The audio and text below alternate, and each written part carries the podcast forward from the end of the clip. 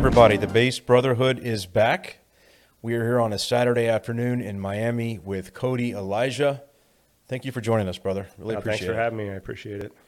Yeah, so you know, we've we're just going to keep the conversation going. We were talking a little bit about the dynamics of Twitter and you know how I got on, how you got on, and you're somebody that has, you know, I say you know you've been shooting up the leaderboard and just adding followers like crazy, and um, in a pretty short period of time. So, you know, we can just start off and tell us a little bit about you know how you got introduced to Twitter and and uh, you know built your following to where it is. That would be a good place to kick it off. Yeah, I mean it. Um, it when when COVID started kind of happening, um, I was just I was still kind of doing the uh, other social media platforms or you know like Reddit, um, getting on conspiracy you know forums stuff like that. But what I found was that it was basically everybody was just posting other people's tweets, you know, because Twitter's basically the de facto news wire.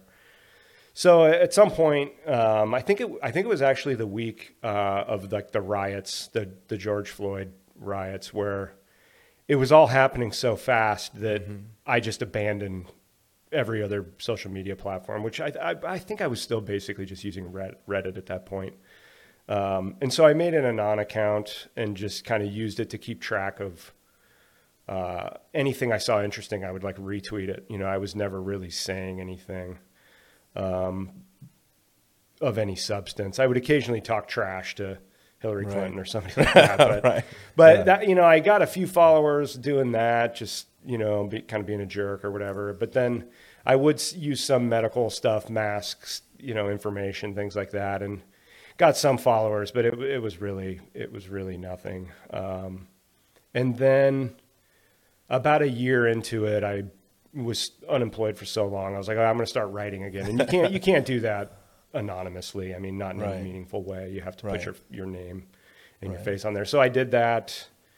I think it was probably right at the end of 2020 or 2021 where I made the account that I have now. And Wow. Okay. So not long ago, a little over a year, and and it just, I still didn't really know what I was doing. I mm-hmm. didn't really. I was still just sort of lurking, or maybe, you know, saying random things here and there. But I wasn't, you know, quite the presence that I am now, and I, I don't really even know what was the specific thing that did it. I mean. The one tweet that got me all that started getting me followers was the, my last night in the emergency room in October in Washington State, and and really since then, I mean, in the last what's that, four or five months, Really? that's really where it all happened. I went from a couple hundred followers to over twenty thousand or whatever it is now. yeah. I think you're over 22. So this was like back in October of just a few months ago. twenty twenty one. Yeah, That's crazy. it is crazy, and I think, um, it was one of those things where it was just. You know, not that having Twitter followers really means anything; it just extends your reach. But I happened to be in that first wave of people kind of getting fired from vaccine mandates, mm-hmm. and because of the role that I that I have as a physician assistant, I, I took a selfie and and tweeted it, and the right time, some of the right people saw it and retweeted it, and it just it's just one of the, that's how that's how things go viral. It's you know, there's no formula every time; it's different. Well, I mean, and also it's like an authentic moment that you had.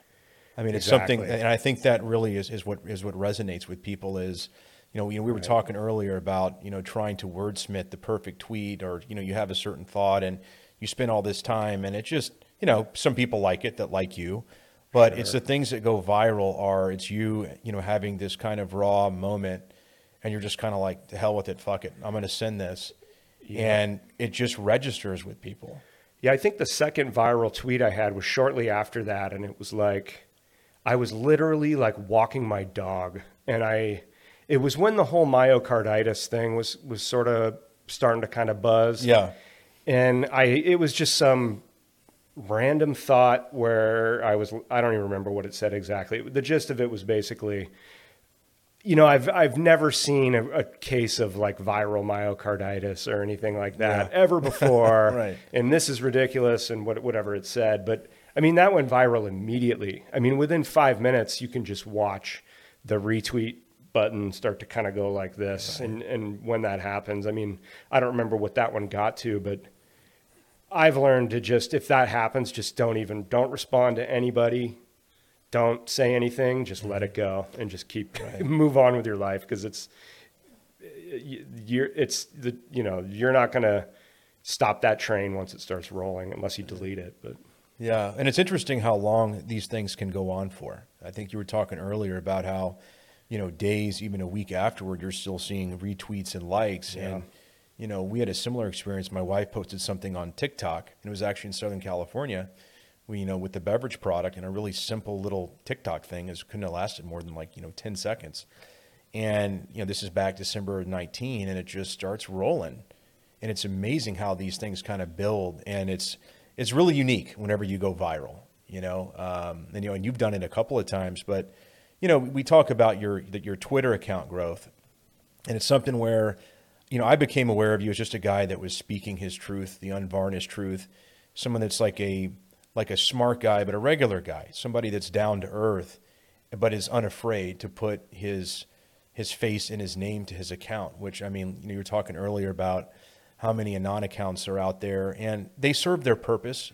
I think like anon accounts can talk about things that, you know, maybe most people couldn't. Um, you know, and they can they can really go to places that you know they get banned and they're anonymous, whatever, but they don't, you know, ruin their personal life necessarily. But there are limitations too, um, in terms of how that carries into the real world. So you're somebody that, you know, you put your you know you put yourself out there, and that's that's a bold thing to do. yeah, I, it helps because nobody, nobody I know is on Twitter. nobody I know in real life. Yeah. So do you have to explain it to them, like the people in your? They don't. Nobody even asks. Yeah. Uh, what's funny though, and about the real, you know, me being real or whatever, um, is that the first viral tweet.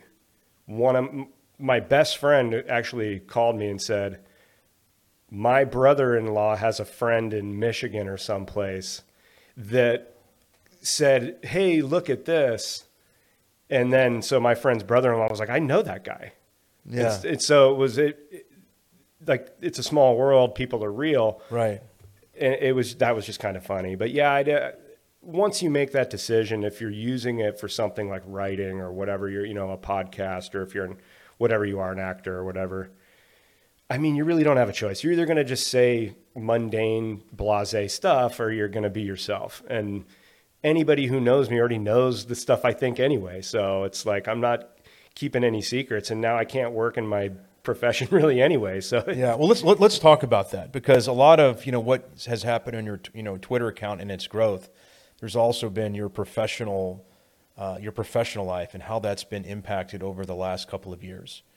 And so, if we let, let's talk a little bit about that, and you know, a little bit, maybe get a little bit of background on you in terms of you know your professional Yeah. background and uh, you know how you're you're a physician's assistant and how you got into that, and then kind of talk about the last couple of years and a COVID reality and how that's impacted your life. Yeah, the kind of the short version is I, I went to undergrad and kind of medicine for most people is a calling. You know, it's not mm-hmm. necessarily a choice. People just know they're going to do it, and that was that was me.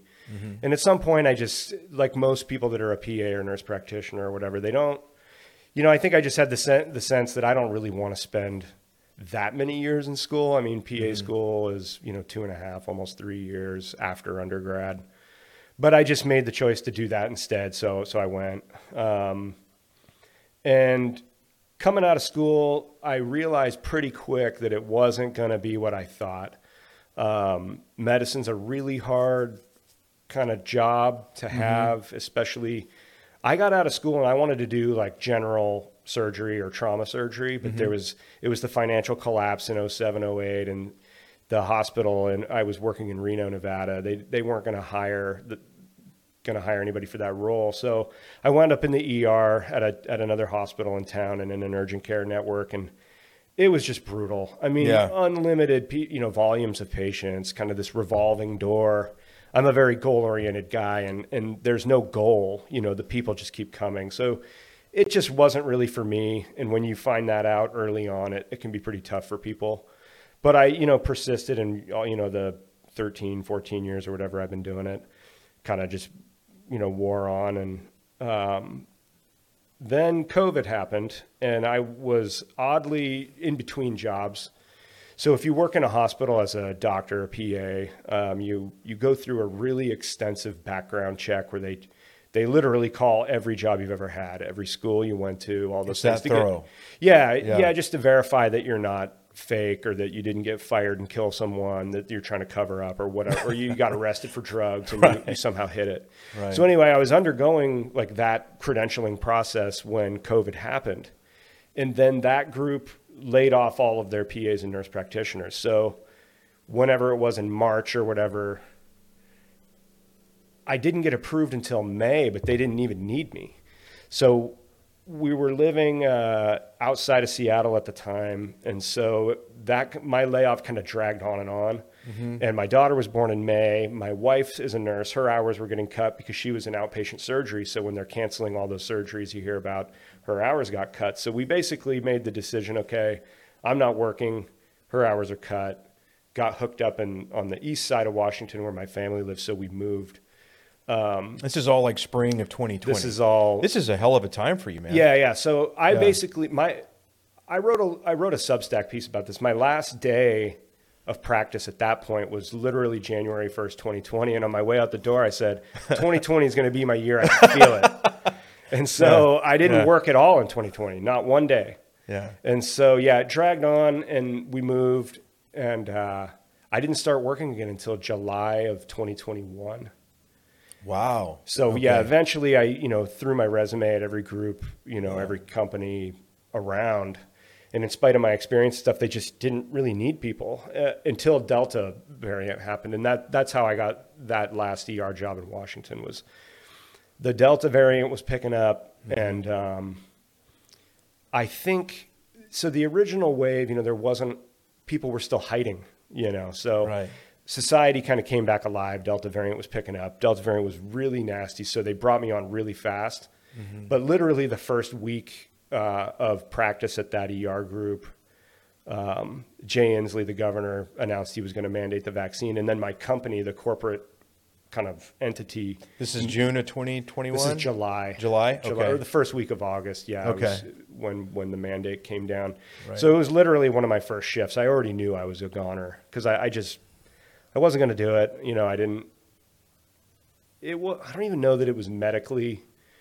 You know, something that I wasn't going to do. It was just I kind of saw the writing on the wall as far as what they were going to attempt with this mass sort of mandate and what it could morph into with like passports and QR codes and stuff. So, so yeah, that I went two months into that job, two and a half months, and then had that last day and that tweet, and that's basically my life up to this point. So it's I've out of the last two years, I've only worked like five months. Yeah, yeah. So what? So that that's crazy. And you think about just man, you've had a wild ride. You know, Yeah. really since the whole COVID reality started. Um, you know, so you you were able. You know, the vaccine push is is happening, and did you have an immediate skepticism of like what this vaccine was all about? How? Because I remember, um, you know, with Operation Warp Speed and Trump, and the push for the vaccine, and you know, normally you're not going to see a vaccine be developed and make it through, you know, trials this quickly and be approved by the FDA, FDA released to the masses.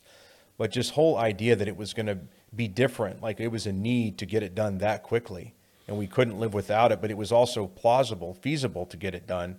To me, just didn't sit well.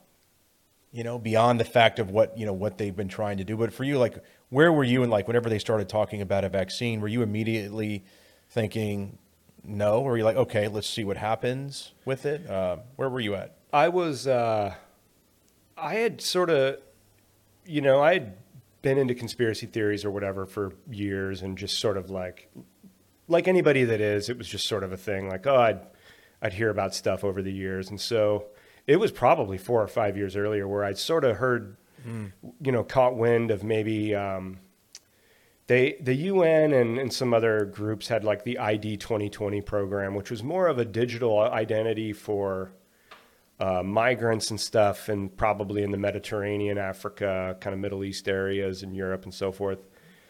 Um, but at some point, I, I must have heard about you know the fact that they were gonna they wanted to do some type of digital passport um, system for people in general.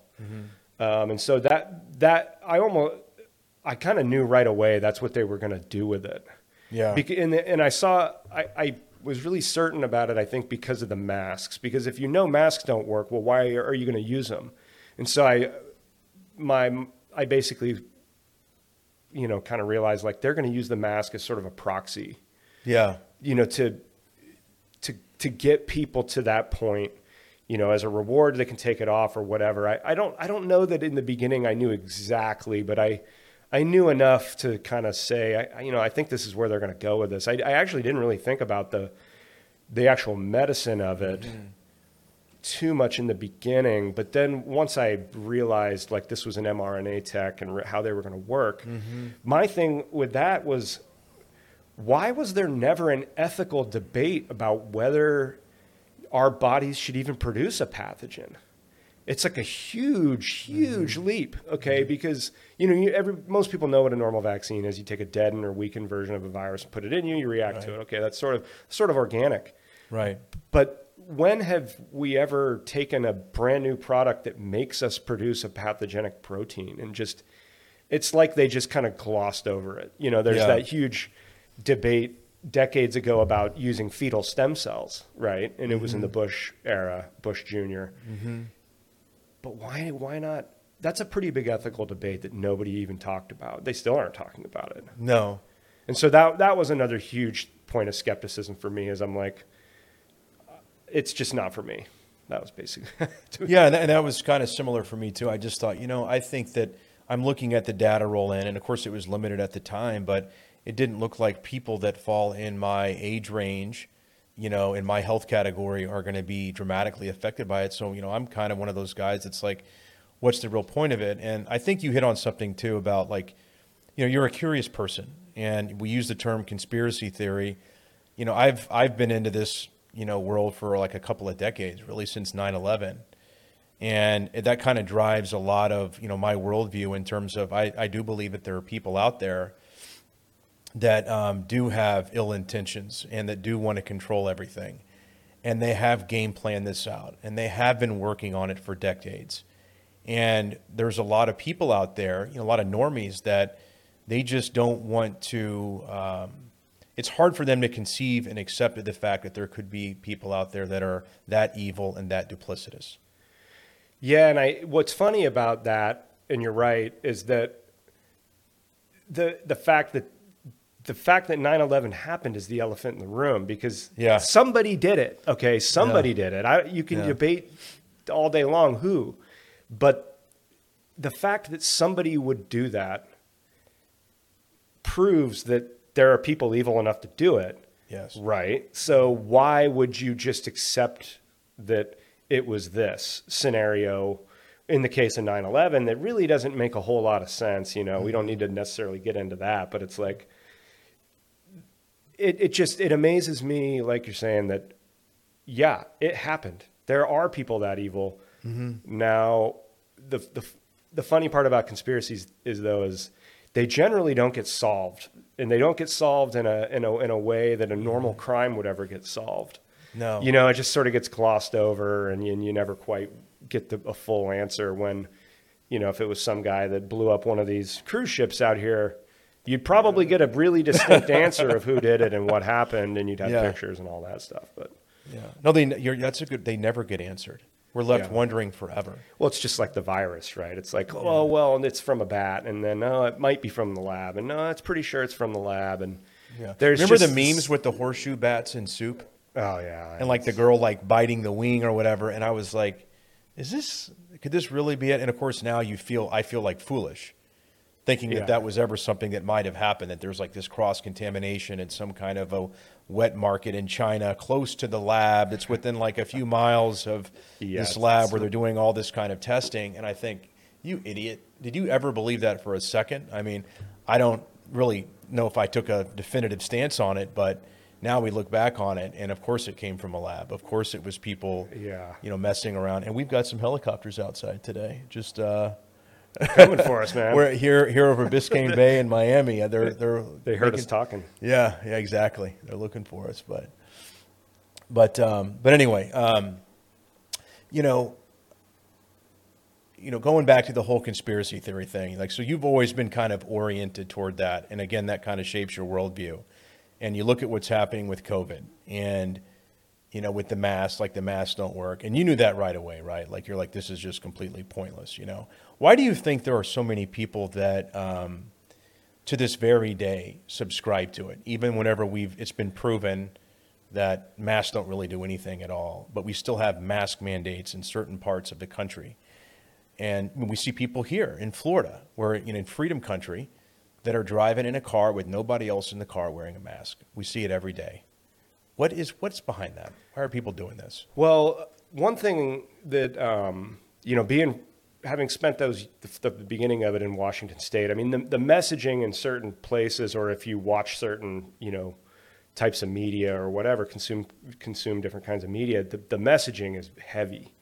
So yeah. I mean, on a, on the most simple terms, for people that don't know anything about mm-hmm. it, they just assume, oh yeah, well, masks must you know kind of work. I mean, even one of my friends came to visit and was wearing one, and and I basically told him, you know, they don't. Even though the N95s are not that great if you study them, and, and his, his comment was, well, why do why do doctors wear them during surgery? And I was like, okay, well.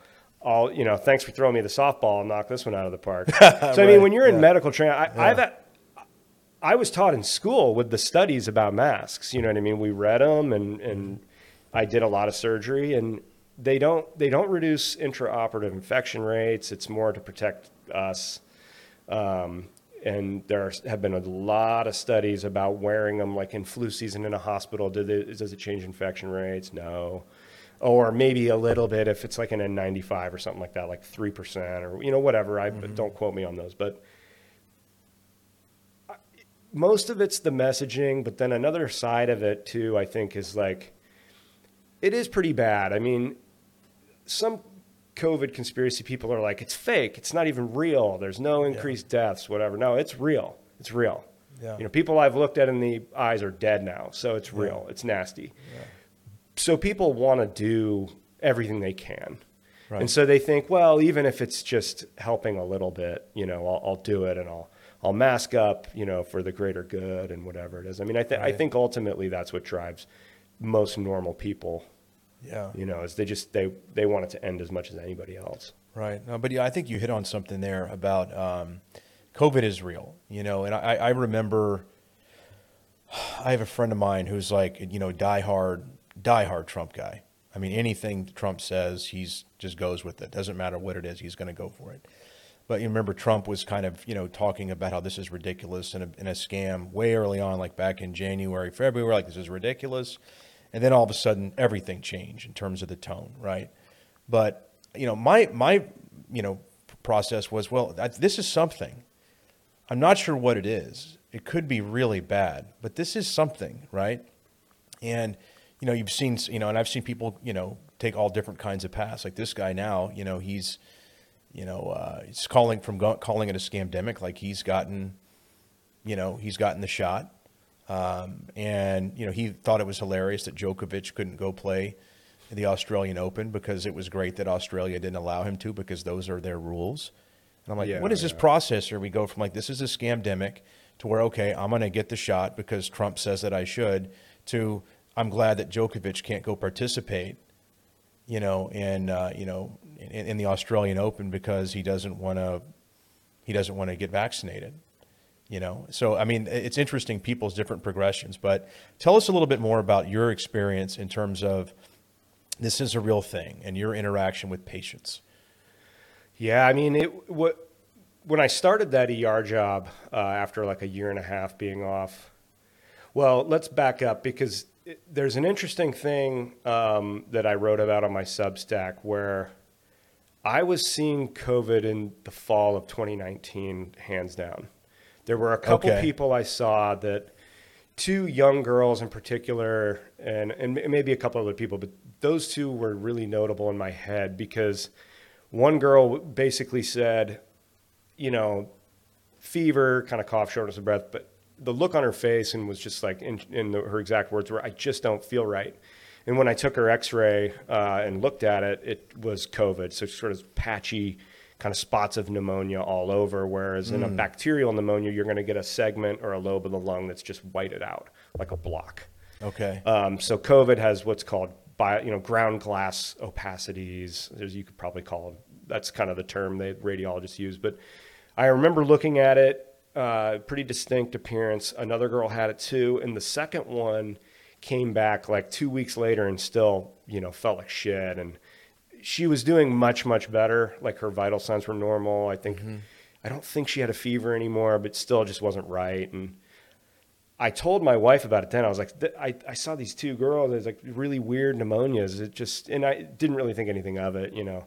So then fast forward to where I'm actually, that was in an urgent care system. Um, and so when I was finally in the ER, where you're seeing, you know, much sicker people, um, it was sort of like I was like the COVID virgin, you know, because they all knew I'd, be, I'd been out for a year and a half and hadn't seen the original wave. But the Delta wave was was much worse. Even one of the coworkers was like, "This is way worse than anything in 2020." Um, but sort of the a lot of diseases have a face, um, you know, a look to the person, uh, an overall appearance, or, or literally just a look on their face. You know, cancer is one of them where they start to waste and get very skinny and things like that. And then mm-hmm. certain cancers even look a certain way. That's interesting. Yeah, and so COVID has its own face. And so once I was there for literally like a couple shifts, I started to you could see it. You know, it's sort of this like anxious sort of panting look on people's face because they're starting to get short of breath and and there's an anxiety and a not only from the media, I think there's a biological anxiety sort of component to COVID that's that's unusual. Something like influenza, people are just miserable. They curl up in the fetal position and you know they feel like shit and they want to die. But COVID's different. It's it's like true fear, um, and it might be you know from that shortness of breath, but that you start to see sort of that picture um, and you recognize it. And the the biggest things with COVID was just uh, blood clots were a huge one. Um, you know, heart inflammation or heart attacks, um, arrhythmias, you know, cardiac arrhythmias. Um, and then obviously just the full blown bilateral pneumonia where they just their their oxygen people will get to about day five or seven and their oxygen levels will just crump. You know, they'll just they'll just tank. Just got to be super scary. Yeah, I because mean, you so- don't know who's going to do that.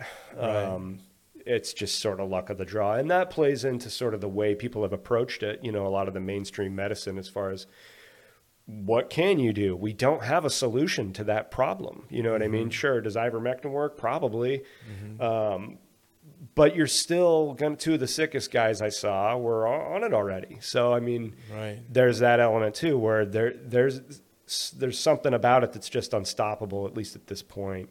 I mean, the vaccine, honestly, in my experience, a lot of the people were unvaccinated that, w- that were getting it, but I Yeah. did see people vaccinated that had it, saw some Yeah. side effects. So, I mean, that's sort of the picture. The, the picture was sort of like a flu season, but just kind of in the middle of the year, you know, and they are sicker. And you have to scan them for everything and run every blood test imaginable because they can have hepatitis or pancreatitis or a blood clot or, mm-hmm. you know, whatever. So it's, it's very consuming. And that's why I think you get the healthcare workers that are pissed off and you get the guilt trips and you get the, the, the hatred, you know, for the unvaccinated, which your friend, you know, sort of absorbs secondhand. Yeah, and it's really it, it's really peculiar. I mean, whenever um, the one thing that I thought would would be a positive with the vaccine, you know, regardless of how effective it would be, is there are a lot of you know older people or people that were you know had comorbidities or underlying health conditions, you know, you know, being overweight, whatever it may be, but giving them like the peace of mind that there's something available that may be able to help them because again there was so much fear and psychological trauma that people were having about all of this and you know everything around it with you know with with you know restrictions and on movement and lockdowns i thought getting a vaccine like my folks you know they canceled christmas in uh, 2020 Yeah. Yeah, and so you know, my brother canceled the flight from Portland, and we didn't come down to go be with them, and that. But they were just so worried, and they wanted to get to the vaccine. They were they needed to get to the vaccine. So in early, I guess 2021, it came out, and so I thought that was positive, and allowed them to socialize with their family and give them some peace of mind. And so, you know, people like me, I'm, I'm, you know, I'm a hardcore guy, and I'm like, hey, you know, come on, guys. Like, I'm skeptical and question everything, which is exhausting at times, right? Probably the same with you, but it's how we're wired. but I thought that they would, um, you know, at least they feel good about being around their kids and grandkids again, right? Did you Yeah. feel similarly to, in that way, or Yeah, I mean, I, uh, I, I definitely, I think you're right. Um, and in reality, that's what if you were gonna, un, you know, roll out a new technology, that's who should get it, right? Is the Yeah. people that are. It's like a death sentence if you get COVID. Okay. yeah, and it should be voluntary, obviously too. But yeah, that's that's who should have. You know, like my dad was one of the first ones too, because he's a lifelong smoker, and you know, who knows what would have happened if he ever got COVID or whatever. But yeah, yeah, I mean, that was another. But that, like you're saying though, that was another side of it that was hopeful or maybe good, but that I was also very skeptical because it was already in the beginning attached, you know, to the freedom component right away. Right. And in fact, some people even told me, "I want it so I can get my freedom back." And I'm like, "Well, that's kind of yeah. backwards, right?" Well, and let's get more into that. Like, let, let's let's kind of dive in what's going on around the world right now. Because we let's let's Yeah. let's go into conspiracy corner Sure. because I think that you're Put the tinfoil hat on. yeah. Let's let's put it on. Let's go yeah and um, talk about you know you kind of anticipated what was going on. You know, here we are almost two years later since uh, you know since this thing is released out in the world, or at least when it was officially. You know, we're aware of it. Um, are you surprised by the way governments have reacted? Not at all. I mean, I think so. uh, Shameless plug a little bit. I actually wrote a book, a, sort of about this like five years ago. It was a little bit different. It was sort of like a little bit further in the future, and it wasn't really about the rollout or anything. But it was a a world basically where this was already happening. You know, there was already sort of QR codes, biometric sort of processing centers, and things like that for movement between states or countries. Um, and I don't, I honestly don't remember why or, or what tipped me off to that. You know, like I sort of talked about before, what was it? What one thing? I don't, I don't remember. Uh, but no, I, I, I knew pretty early on that, you know, the, the passport was the thing. Right. And because one thing I didn't, you know, put together in the beginning though was sort of the the climate carbon stuff. Um, digital currency was is part of the passport thing, Right. but you know they. I, I just knew from you know those years of sort of conspiracy research and writing a book about it and sort of just brainstorming Right. you know what what that world is going to look like with a digital sort of you know chain around everything um, pretty much knew this is sort of how they were going to do it i'm actually surprised they didn't do it faster And that that's the big thing. Like I think about in 9/11, that was you know whenever my, you know, like the, the the switch flipped for me, and I remember watching videos on the. It was I call it the old internet. yeah You know, back whenever things could go viral and it was there wasn't you know social media and everything wasn't centralized, and you would just come across the most obscure, interesting things. It was much more raw and unfiltered, and and it, and it was a great time. But I remember seeing the videos back then, and then going down watching the movie Zeitgeist. I remember came out within a Yeah, year or two. That was a good one. Kind of it, like the it was just an introduction to all the different conspiracy theories and about Yeah. currency and the people who own money and how they use war to, you know, profiteer and and grow their Right. power base and it kind of connected all the dots in a certain way. Not like specific specific, but just give you the kind of general overview and how this stuff may work. Yeah And so I've always been inclined, but then I think it, it, it has taken a long time. Like I'm like 18, you know, in 2000, 2001, and here I am now 20 years later, and I feel like things are really starting to kick in hyperdrive. right But um, it's taken a long, long time to get here. And, um, you know, then I look at guys that are like, you know, in their early to mid 20s, and they haven't, they don't even hardly remember, they don't remember 9 11, right? But they see what's going on now, and a lot of them do get it. And, you know, the whole question I have, and I'll ask you this question is, you know, it's these things take a long time to develop. You know, from like 9/11 and all the things that happened and the financial crisis, these huge events, and then with COVID, really seemed like it's the accelerant for everything. And, you know, how is that going to, you know, what's going to play out over the coming years? Because I think we're probably both of the of the belief that, you know, there's a master plan here. There's some puppeteers that are um, Sure. working very hard to, you know, bring everything together and control the majority of the world. So, I mean, what do you think the future looks like?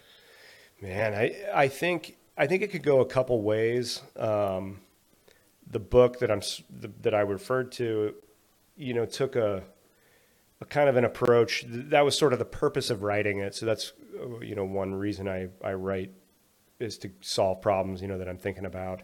Mm-hmm.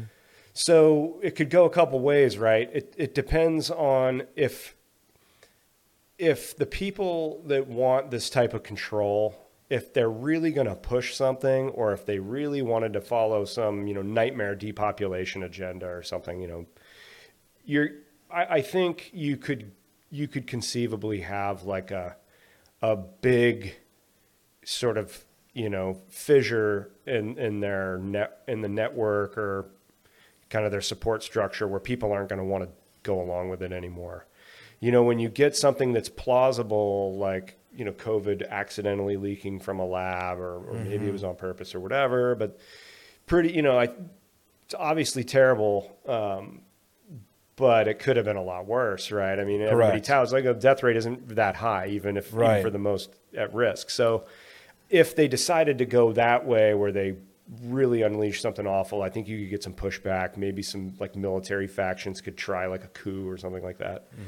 Um, I I think though that what's kind of surprising is the slow walk sort of has two like good and bad to it, right? You can slow walk stuff. The the reason that the ultra wealthy and powerful do things so slowly is so that more people so people don't see it.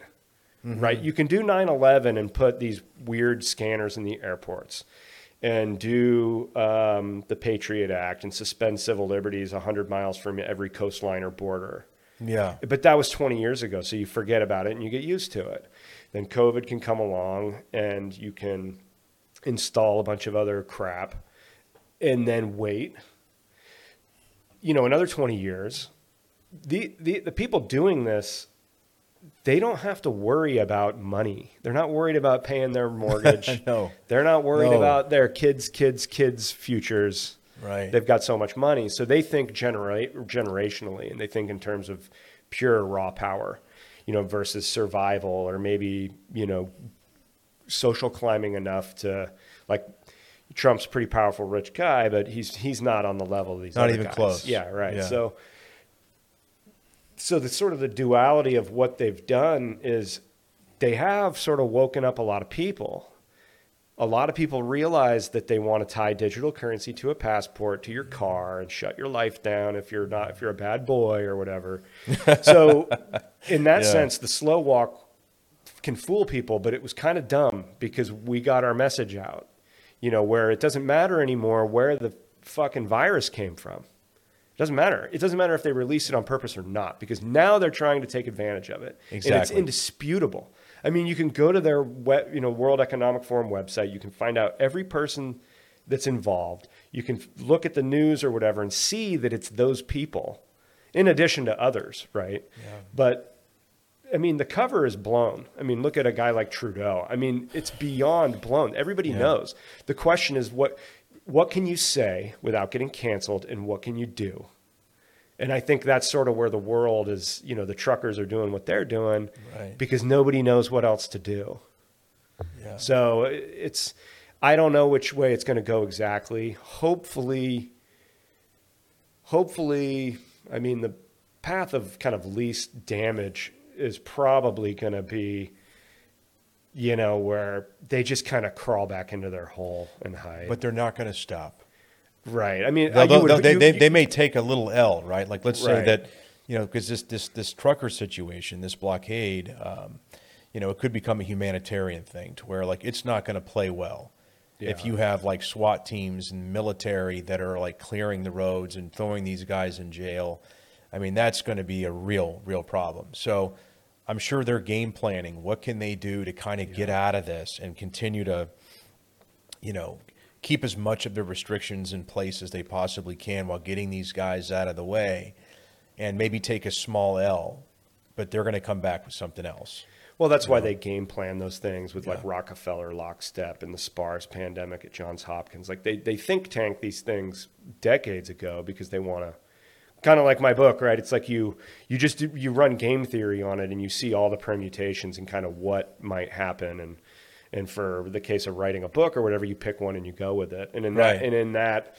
Um, doesn't really give away anything if I get it self-published. I mean, basically, you get a, a split, right? Where somebody's like, "This, this, is, this has gone too far."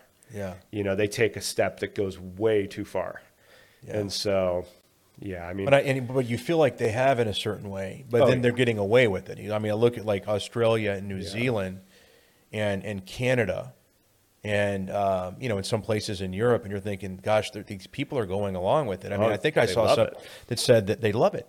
I saw, I think I saw something that said that the trucker strike in Canada, only thirty percent of Canadians actually, it's like seventy percent disagree with the Yeah. strike. And of course, you know, I, and I've said it before. You know, my whole mentality is you got these truckers that are like, like taxpayers, like working their ass off, like like moving product, you know, across the country, you know, stocking shelves, like the most elemental things to keep the lights on and to keep this, you know, the stores full. And um, you know, they're not asking for much, really, if you think about it. Like these people are totally necessary, and yet you've got a huge swath of the population in Canada that disagrees with it, and they just want these guys to play ball. So I don't know what the hell we do about that because like I'm all for these guys, you know, Oh, yeah. and but it's like if if they have, you know, two thirds of the population that isn't really crazy about it, what does the future look like for a place like Canada? yeah, it's it what's it's like you almost get what's happening in America, right? Where Yeah. America's you know unique in that it's gigantic, but it's a constitutional republic. Mm-hmm. So you've got Florida, and then you've got Washington or New York or California, where you want that little, you know, utopia, dystopia, whichever side you're on, you, go right ahead. Yeah. You know, and I don't know. And that's a good segue. Let's talk more about that, what that looks like here.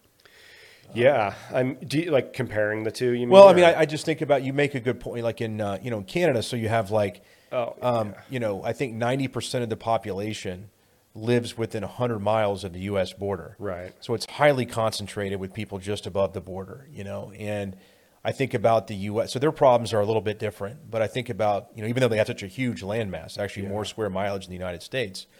But you know here we've got, and, and this is something where I want you to talk a little bit more about it because you've been in many disparate locations over the last few years. Like Oh, you're yeah. a you're like a Southern California guy and living in Nevada, living in Washington, and then you found your place in Florida. And we can talk a little bit about how you arrived to that. But like you've seen, you know, you know, we really have many different. Um, I mean, like kind of countries within the country, like many different cultures and types of people that are. I feel like more than ever before, starting kind of sort themselves out. yeah, and that right. And- Yeah, and that's um, that's sort of like the theme of a lot of this too is is movement, right? Yeah. and that's part of the QR code passport thing. It's like a a geofence, right, where you can sort of lock places down, and I.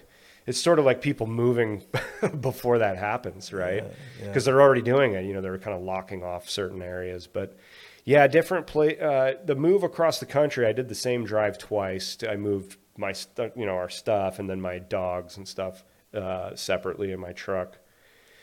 It was. Uh, it's funny because you really do. People in Washington, it was like a totally other world, man. It was like yeah. you know, I would be the one guy without a mask, like Mm. eh, you know, in a grocery store or whatever, Right. and um, the one guy that got fired from my ER, the one, you know, Right. literally one guy. Yeah. So then you come somewhere like here where, you know, there's people wearing masks and stuff. Sometimes it's even like 50-50 in the right setting, but Mm. you know, it's it was pretty interesting that But nobody gives you shit for not wearing one. no, Like or, if you're the at- other way around. Yeah. yeah. But but yeah, you, dude, you you cross over like the border or whatever into Idaho from Washington, and it's you know it's just kind of like it's over. Right. you know, and what's Yeah. what's interesting though is you said a country like within a country or whatever. So I was in the two places in Washington on the Seattle side and then on the dry side and Mm-hmm. Tri Cities, a small kind of smaller town.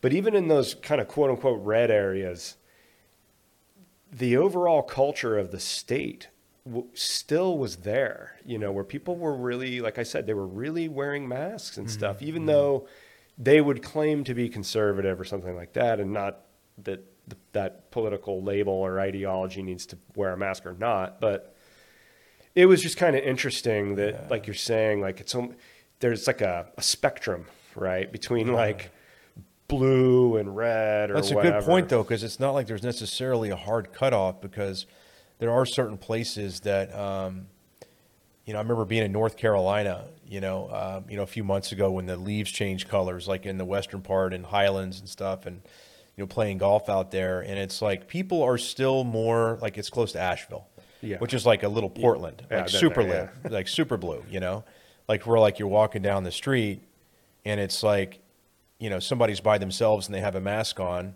and you don't have a mask on and they're like walking around you and it's like, guys, like, what are we doing? You know, but that's Yeah. kind of how they think. But even there, like people are more, I would say sensitive to it, like Yeah. sensitive to mask or the vaccine. And they want you to know they're vaccinated because it's a way of like, Hey, you know, it's okay. And I'm kind of thinking, man, like, you don't have to tell me anything. Like that's totally your personal business. You don't need Yeah. to, but I think there is something to it. Like things kind of, there's certain regions that maybe it's, you know, less than like the heart of Austin or the heart of Seattle or the heart of Portland or Asheville. But, you know, if you're within a stone's throw of that, people are still a little bit more, you know, closer to that. Oh yeah, I mean we had a so right when we moved out of Seattle, we get to the east side of Washington, and you know there's still mask mandates or whatever. I don't, I don't remember exactly, but there was like one bar in the town across the river that, that like you could go in and and eat with it, you know, without a mask on and get a beer. And stuff like that. It was. It's just so funny. We that- found a bar like this in Colorado, man. I remember we went on a Yeah. vacation because we you, we couldn't we didn't want to get on a plane, and I'm I'm thinking of this now. I, I got to remember the name of this bar, and this is another whole other thing, like the classic dive bar. I love a good Yeah, dive yeah, bar, yeah. and they're hard to find. But we ended up finding this like some little town in Colorado had this bar, and like, in the middle of COVID, Yeah. like COVID's at a fever pitch Yeah, yeah. You know, and kind of like I guess summer of 2020, and we did this road trip, and we found this one bar that was like just, it was like an island. It was an oasis, you know, like the classic American dive bar. And my Yeah. wife and I had one of the most fun times. It's We- amazing that that was novel. That that was a novelty. Yeah, You know what I mean? And yeah, there were places even then that weren't really doing that. I mean, it's, I, mean, I didn't get here till a couple months ago. So yeah. It's just funny, you know, that there are still people living like that. You know, like my friend, I, I think they have passports in Seattle now. Like, Yeah. I want to ask you this. So, so it's like um, one thing I've noticed the last couple of years is, and I guess it's happened. You know, COVID did it, and then the election probably added something as well, like 2020 election. In terms of a lot of you know, you know, my kind of historical friendships, people that I've known for a long time, has changed. The dynamics of it have changed, and you know, people, you know, with COVID particularly, you know, people aren't meeting as much, they're not traveling as much. And that separation has become almost like part of our wiring now where people are more used to not getting together as much. Yeah. and then you add like the political divide. You know so you'll have like a physical divide because of covid. And then you've got a political divide because of you know the pol- you know trump and biden and everything going on around that. Um, people are really you know like it's, it's kind of reconstituted and reshuffled a lot of our friendships oh, yeah. and for whatever reason, over the last year or so, I think I've found more people as I've gotten more active online on Twitter. I'm starting to connect with people like yourself. That um, and it's crazy to me because I'm not someone that's big on that. Like I wasn't like a Tinder person, and Right. you Yeah, know, was like never in that. Yeah. yeah, like I've never been too into that. But it's like you and I probably have a lot more. Um, like our frame of reference is more similar. Our reference Right. points are more similar than a lot of members of my own family, where I've got to explain all this stuff. Whereas there's all these things that you and I can talk about because I know your account and you know my account, and you probably know me in certain ways really, really well. Yeah, it's it's weird. Um,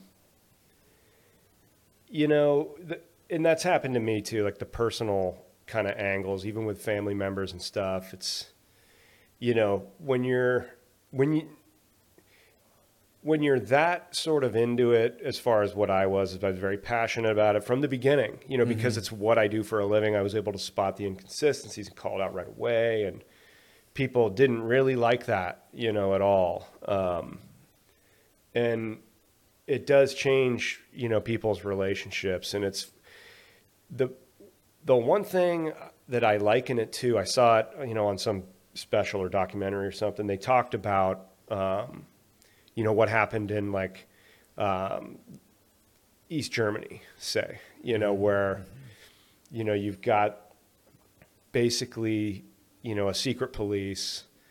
And when they opened up the records when the wall fell, nobody would go because it was almost always your family members that were turning you in. Holy crap! You don't want to know. So you didn't want to know. You just said, Yeah. fuck it, I'm not even going to bother. And so, you know, that's just sort of an example of like, yeah, people, you know, it's the divide and conquer. You know, even dogs know how to do that. And that's sort of an element, I think, if you're looking at it like this is an intentional thing that's being done, you know, that that's one of the benefits of the media sort of war. And that's also an interesting thing you brought up with Twitter, though, because it's like, well, did we find each other or did you get paired? You know, with the algorithms and stuff like that. Yeah, So, yeah. how organic is all that? You know, I don't know. I mean, Right. it's, but part of the problem too, if you're people like us, is that when you're skeptical, like I had a situation where in the very beginning, you know, I was new to Twitter, new to the whole thing. I didn't really know. I didn't really know exactly what even was going on with COVID. I didn't know who the World Economic Forum was, right? So you don't really know where where's the web Right. all connecting, you know. But people would call out stuff that was wrong about what thing like theories basically, you Mm-hmm. know, like just because I'm questioning it and trying to figure it out, you know, and it was sort of before, you know, at the end of 2020, the- most of the players had been named and things like that. But yeah, it was. So you automatically got labeled too, and that that's sort of part of that. This whole two year process has been, yeah, I've been wrong about a lot of shit when it comes to this stuff Yeah. because I'm trying to figure it out. Right. But I'm, you know, a lot of people aren't, and so Yeah. I think that process from beginning to end. I mean, I think uh, you know, in the end, a lot of us have been more right on the big picture than wrong necessarily. You know, maybe Yeah. some details wrong, but you know, it rubs. Well, it's not like we want to be right on all of it. yeah, like I mean, it's not like I want to like you know like I'm, uh, you know, you know, it, I'm so happy about the way things are going and that we have this evil cabal that's Yeah, totally clandestine, but at the same time operating in plain sight, and that people and what I try to do is just hit people with little tidbits of information. Like more of just, I want you to think about something. Like, you know, here's an article, here's a tweet, here's something that maybe can just change your perspective a little bit instead of saying, hey, here's this comprehensive plan of what these people are doing. Yeah. And that I believe all of it. Like, I don't want to do that. I just want to be like, hey, let's expose them to a little bit of, you know, dissident thought or something. Maybe it's a data point that they haven't seen and they need to see. But a lot of times, you know, you're met with radio silence oh yeah, or met with kind of like, well, I- and and you realize like, wait a second, like, you know, do I really want to go to this level of effort? Because like, I- and I, you're, I, I'm, I would assume you're kind of like that guy that you've been in your family that's like, S- sounding the alarm. yeah, endlessly curious, and it's like, hey yeah. guys, like, watch out for this, and you're not going to say, hey, I'm 100% sure this is right, but like, let's take a look. Like, you might, it might be worth your time, but um, it can wear people out because they just want to, you know, they Oh, want to yeah. watch, they want to watch the ball game. Like, they want to talk about who's winning the golf tournament and. You know, Jordan Spieth isn't putting very good recently, and what do you think could be going on with? I'm, I'm serious. Like, Oh, these I are know, the kind of things we talk about in our family, you know, and I just am kind of so divorced from that in a way. Yeah, I mean, I, what's funny to me is that I've I, I I haven't watched football in two years. Yeah. Part of it was like I couldn't stand looking at the masks and like the messaging all the goddamn time. all and, the like oh the messaging since since George Floyd. yeah, Someone like the yeah the BLM stuff or Yeah. whatever. Yeah. Yeah. no, I mean, and yeah, you as you withdraw, you know, from that, it gets it gets even harder. And if you are the guy, like in the beginning, like I said, I was much more adamant. Like, oh my God, look what I look what I learned, and look how smart I'm figuring all this out. Like people people really get sick of it, and especially if they buy into it, you know, that they're offended. Right. And so it's kind of like, you know, just stop talking about sex and politics and, you know, race and all those Right. Typical stuff. just- like the comfort zones for most people. yeah. The bachelor, the bachelorette, what's going on?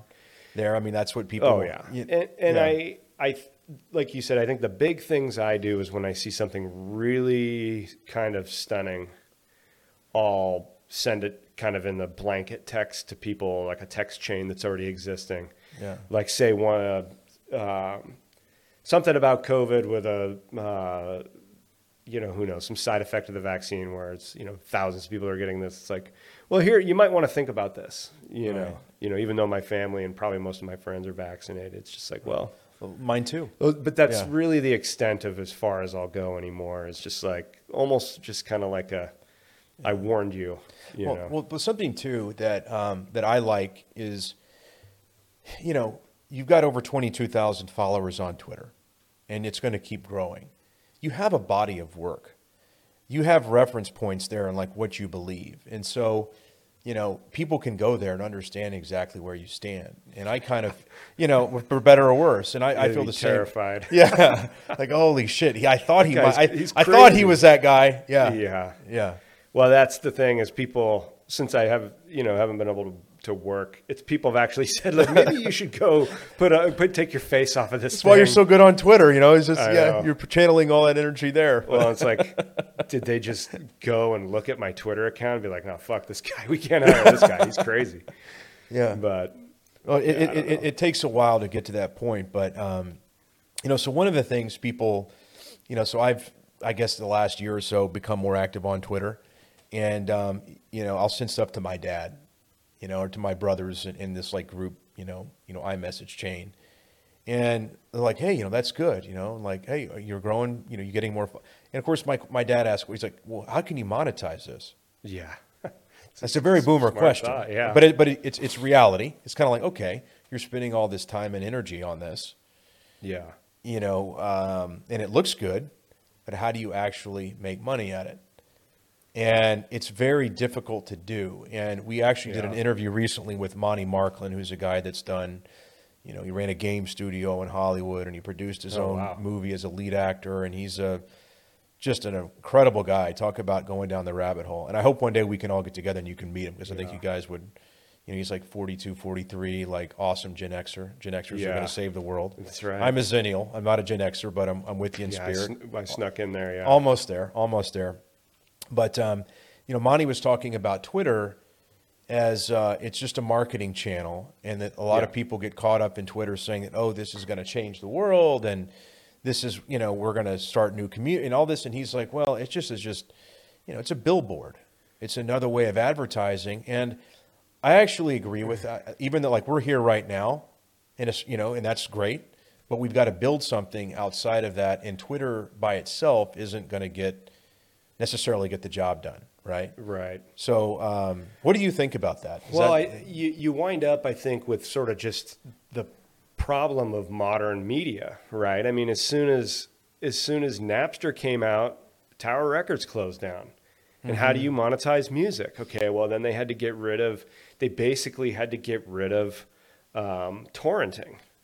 You know what I mean? Like, I can still go torrent a movie, but it's not like it was. You know what I mean? If you were Remember, like, stealing music, Kazaa was one, I think, and yeah, there was a, a million of them, and yeah. um, in the beginning, me and this friend of mine, uh, w- when iPods were started started coming out, we would steal everybody's iPod. So if I if I came over here Yeah. to do whatever, Yeah. we would be like, I want yours and yours, because you could just take them. Mm-hmm. Now you can't do that. You know what I mean? You plug it in, and it's like, do you want to sync? And it'll delete your phone. You know, if you try and sync your phone with a new laptop. Right. But that was amazing back then. You could just do it. It was the Wild West, mm-hmm. you know. But then you see the tanking of traditional media, you know, and it's the the same problem still exists because nobody wants to. You know, it's like nobody wants to pay for the New York Times now. Right. And that you know, it's like the New York Times. I mean, like, I don't necessarily read it. I think a lot of it's you fake pay for news, it? but You no, no, no, I don't. okay, good. But Yeah. but that's what I mean, though, is just in general, people don't want to, and I don't. I don't know that anybody's even solved the problem yet, which is what you're talking about. Is how do you monetize it? I don't. I don't know. I mean, I think for me, it's more. It's more like you have to have a product that's, you know, more marketable and sellable as its own thing. Like for me, it would be books. I just happen to prefer writing novels. And I've written a few that I'm starting now, being unemployed so long, starting to kind of get them ready to do that. But that's the only reason I'm on Twitter, you know, just like you're saying, is it's just a platform to talk a bunch of shit, get people to like you, and then you know, here's the link to this book I wrote a couple years ago. And even something like Substack, which has a built-in feature, is way too expensive. I mean, the minimum thing you can do is like five bucks a month or fifty bucks a year. I mean, that's way too much for one guy. Yeah. Well, I mean, like, what do you think? Yeah, I, I agree. And one of our, our good friends who's, you know, prolific on Substack, you know, really smart guy, you know, he's, it's like, this isn't worth it. The, the Yeah. time and energy I put into this and what I get out of it is insane. And it's the same thing with Twitter. And so I think what you're, you're, you're hitting on, and it's, it's, it's totally true, is you've got to have some kind of a branded product outside of that that you can refer people to. And, I mean, it could be a shoe. You know what I mean? It doesn't Right. matter what it is. I It mean, could be a, it could be like sweatpants. It could Yeah. be socks. It could be sunglasses. Like any number of things. But you've got to have something that you can sell. And I think that you know you're getting to the point where, I mean, you're already thinking like that. Yeah. You know, and you've got uh, you know basically you know repository of idea and books Yeah. that I'm interested in learning more about. You know, as we continue the conversation. But um, Yeah. you know, Twitter is, I think that's a good way to look at it. Like, you know, you keep sharp, you keep up to date. It's got multi, you know, d- types of utility.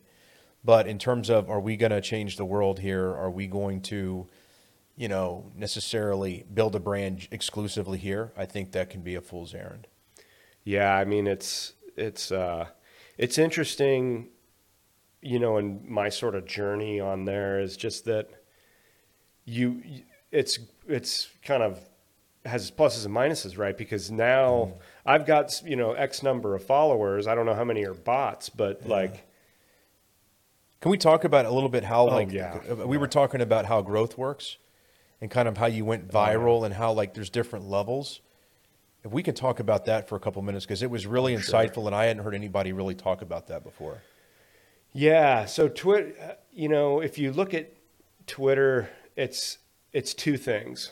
Um, any social media is really one of my friends said this is basically glorified email or texting, right? So it's just a way you can say a bunch of words and send it to people. That's right. it Right. okay and but it's it's also a video game twitter especially way more so i think than other social media platforms. It's a video game. And what i mean by that is the algorithms in twitter seem to be a lot different than the other platforms. They're, i don't know how they work you know I, I doubt very many people do that you know aren't deep deep in that system. Um, but once I started to kind of see the way people are successful on Twitter, it the whole thing started to make sense, you know, to me more. So basically the most to me the most successful Twitter accounts do a couple things. They either say the same stuff over and over again that's on brand and it's written well and it's maybe it's a unique thought.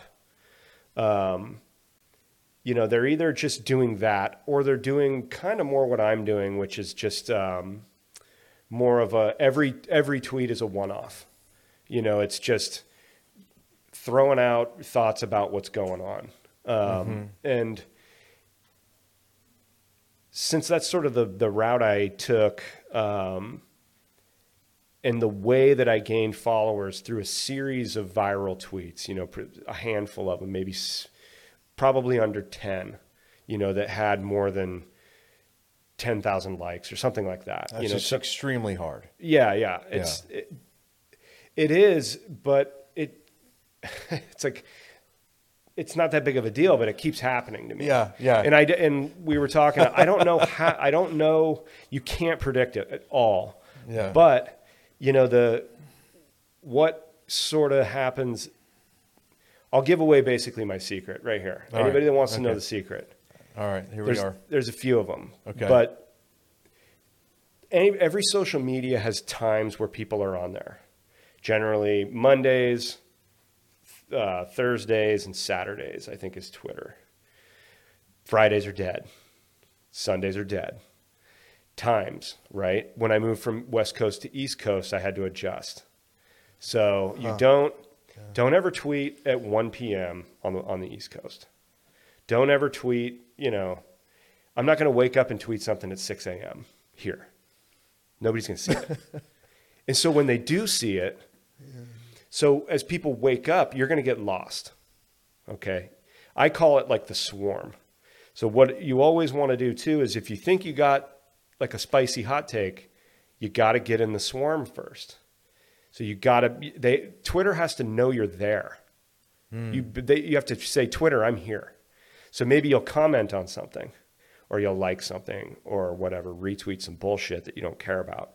But then once you start seeing people in your feed, Yeah. and you know that people are they're seeing they are seeing you in their feed, then you do it. So that's that's one of the secrets. That's that's the the logistics of it, right? Then to me, the ultimate secret is maybe having the talent to think of a unique thought and to word it in a way, in a careful way. But the biggest thing I think I do that's not the branded type of Twitter is just scroll through the feed for your, you know, your feed for a while mm-hmm. and just see what everybody else is talking about. I'm not going to come on here or go on to Twitter or whatever and everybody's talking about the truckers. Well, why do you think I haven't been tweeting in the last couple days? Because I don't really have anything to say. Right. It just doesn't speak to me. I mean, I really feel for. I think they're doing a great thing. It's not. That's not it. That's not the issue. The issue is I just don't have anything to say about it. Right.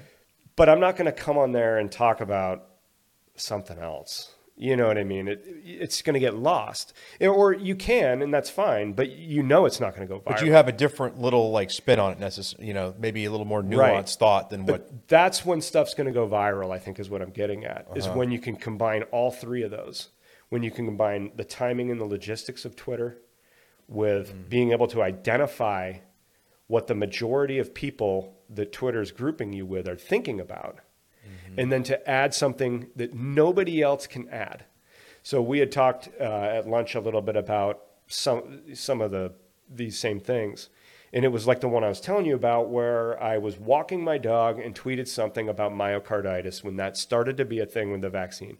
Just totally thought about it, pulled my phone out of my pocket, two pit bulls in my other hand, tweeted it, sent it. By the time I got home, it's already it's it's gone. you know, the train's off the platform Right. because I put it in a way that nobody else had thought of yet Right. and that that is maybe part of the skill or why I'm you Oh, know, it's a big skill. I mean, for you to have, have, have come as far as you have in, in such a short period of time, I mean, there's an authenticity to it. I mean, with, with the thing you posted on your last day, but there is something to where you can kind of, um, you know, know when to enter the room, know how to read the room, That's and then know how to it. speak to the room. that's a I just- really that's a really good way to put it yeah. it's exactly it I mean it's it's it's very similar to doing it in person because it's so live you know it's very hard I've you you mentioned this a lot it's it's a vicious sort of platform to go on, which is why most people don't do it Mm-hmm. unless you're, you know, a media personality. I mean, a lot of normal people are on there too, but it's also why a lot of people don't ever Yeah. post at I mean, you're a great writer. I mean, like you know, you've written long form. You're great at writing pithy content, a couple sentences. Yeah. So like, you're going to be more at home here.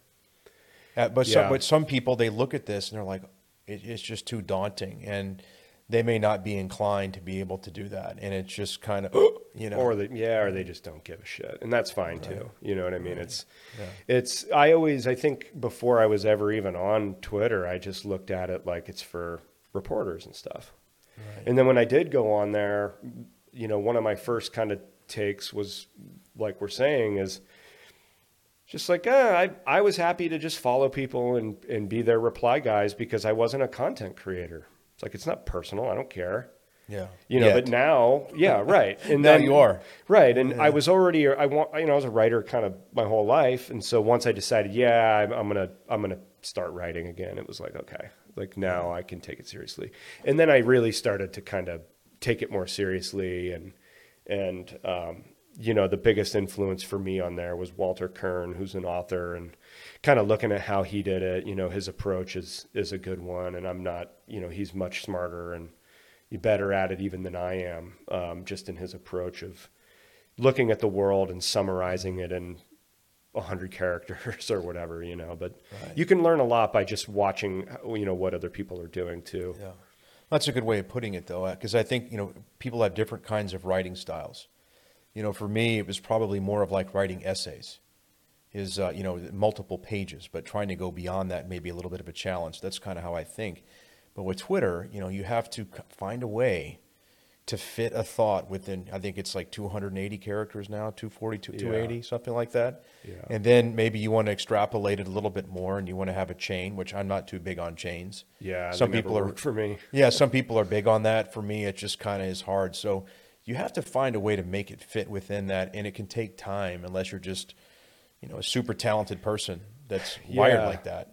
What's funny is I've it's helped me learn to write because I never I never got into like journalism. You know, I never I, I did creative writing and stuff, but I was I never took journalism, mm-hmm. and so the biggest rule is don't bury the lead. You know, if you're writing an article and, and they're going to chop it off because it's not going to fit in your little column that's however yay big, you know, it's just like Twitter. It's like if you have something to say, say it you know, and you construct even the sentences in the right way where you're you're not, you know, the subject of the sentence isn't at the very end. You know, you're saying, Right. you know, the dog ate the homework, you know, Right. and you just say it. Right. Um, and then you get into format. That's one of my pet peeves is I just can't stand it if it looks weird. See, I, I have a um, problem with sequencing. I've noticed. Like I'll have, you know, some some good thoughts, but like they're, they'll sometimes they'll be jumbled into where it's like there's something that may be like the third sentence and it needs to be the second sentence. Yep. Syntax. the syntax can be a little bit more difficult to, you know, I have to massage that a little bit. Yeah. Um, and that, and again, that takes time. Again, some people, you know, look, there are people out there like Christopher Hitchens that can, you know, speak as they write yeah. with, you know, perfect diction and clarity and, and, you know, f- sentences that flow together into paragraphs into, I mean, there's very few people that can do that. It take, it takes time to get there. Well, and it's a balance between that, between trying to craft some stupid fucking tweet that nobody's going to like, Yeah. and then just ripping one off that Right. you know goes viral and Yeah. people, everybody sees it. It's it's it's really bizarre, and you know, but it really is just like sometimes I just look at it, you know, you, like we're saying, it's like you just go, well, what am I even doing here? Yeah. Like I like I said something the other day, and I, I really meant it. Like sometimes I just want to just delete it and just go back to my normal life, but there, my normal life's over. You know, it's like it's Yeah. not the same. So it's, it's just kind of funny that you know, here Yeah, that's that's the way I feel too. I mean, in, in an ideal world, I don't think it would exist. Like I wouldn't, you know, have to Yeah. worry about. But at the same time, this is the reality, and we're not better than the reality that we're living in, right? And So we've got to find some way to make sense of it and then make it work for us. But um, yeah, I mean, it does. It, it, it you know, it's, it's it's in the back of your mind all the time. Like I'm going to the beach with my wife, and I'm like, hey, what's going on on Twitter? Yeah. You know, it's by your bedside at night. What's going on? You wake up in the morning. Oh, what are my notifications? My wife, my wife calls Twitter my girlfriend. Like, How's your, what's your girlfriend up to? Like, uh, I don't know. yeah. But I mean, it's it's pretty amazing though that you can reach people, and I, you know, we're sitting here.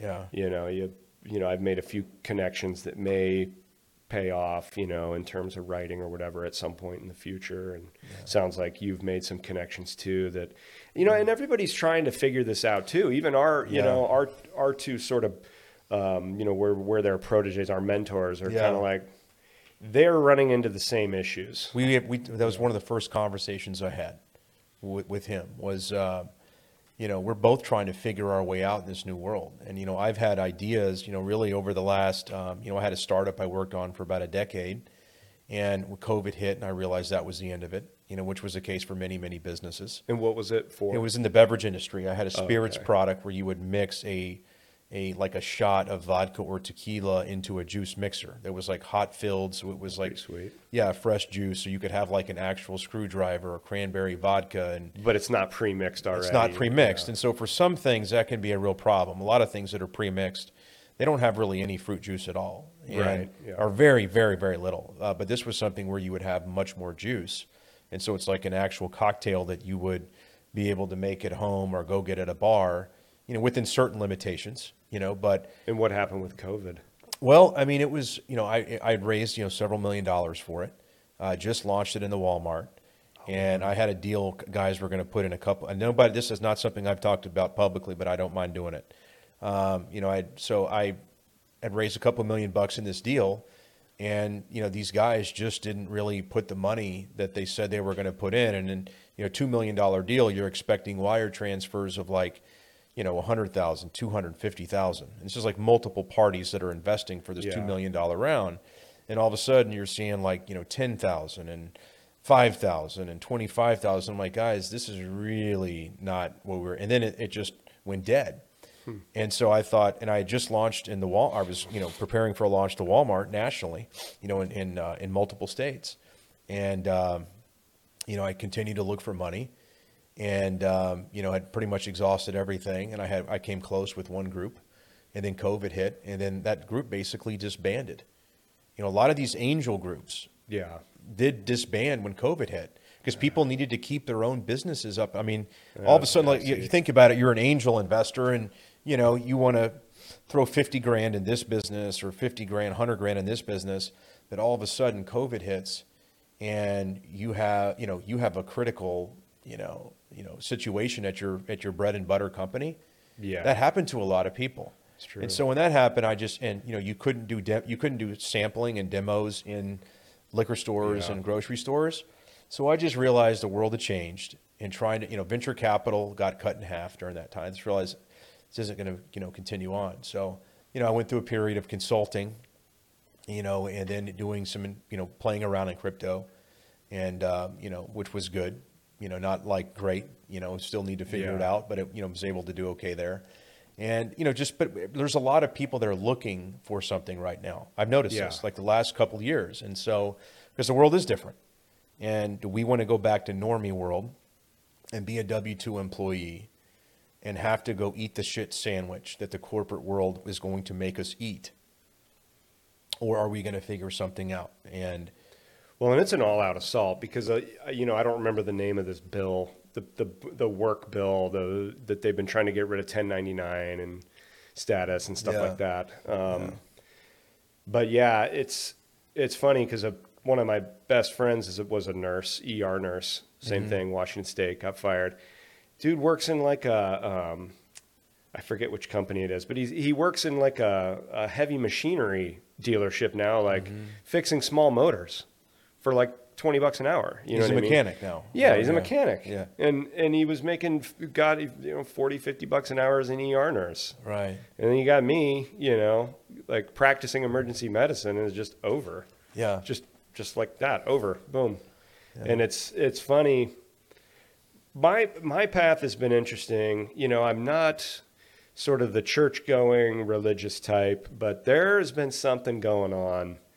Kind of like you're saying, yeah, where I've been protected. So, you know, we were talking about Vegas at lunch. We both spent some time there. I just kind of randomly caught a real estate wave there and, and flipped a couple houses. But the Mm-hmm. second one was such, such a fucking nightmare that I ended up having to do all the work myself. I'm talking drywall from scratch, building showers, you know, everything you So can you think gutted of. it. Insulation. You do electrical yeah, as well. It was OG 1963. So I, yeah. I mean, I had mid-century nightmare. remodel. mid-century nightmare. yep, and it was, I you know I had like guys do big stuff like all the tile flooring where one dude would take you forever, you know. But Right.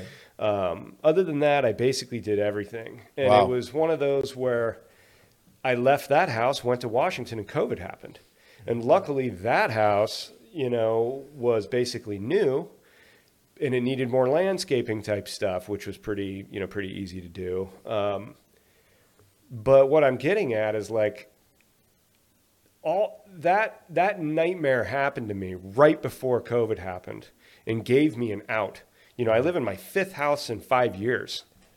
And it just happened to be that way where it's kept me afloat. That's what I no. It, I got. That's what happened to me too. I got. I kind of got an out. Like I was, you know, struggling with this startup, and it had been through all kinds of fits and starts, stops and you know, starting, stopping, momentum building, breaking, and having to start. I mean, all these things happen. And as difficult as it was, it did give me air cover Yeah. in a sense to where I'm like, okay, So if it was going to fail if or this, uh, whatever. if it, if, if, if, it, it, pro, it, well, I looked at it and that this probably wasn't going to work out if I was fully funded and was going to, it would have taken, but the problem is I would have been holding to some, to more, more investors and this could have gone on another two, three years, four years.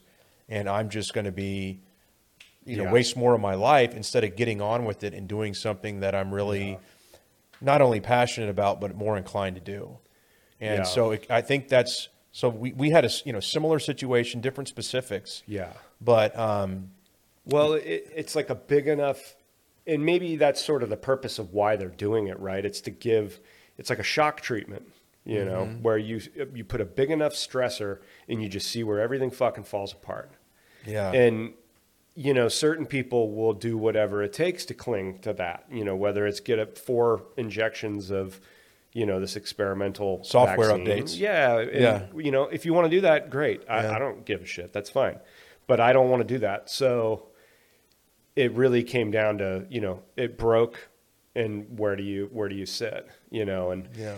and the real estate thing is is great. That's always something you know that I can do, um, and I think that's where like the Twitter and the writing and all that comes. Where Well, you have a, you know, Scott Adams, who's our favorite, you know, Soy Adams, Yeah. talks about building, you know, a skill stack. yeah, And so you have these skills, you know, that you've, you know, developed over the years to where, you know, you can do any kind of, you know, craftsman's, you know, work or you know what to look for and can Yeah. farm it out and hire somebody. You can do handyman, you can write well. You've, you know, you're just stacking these skills.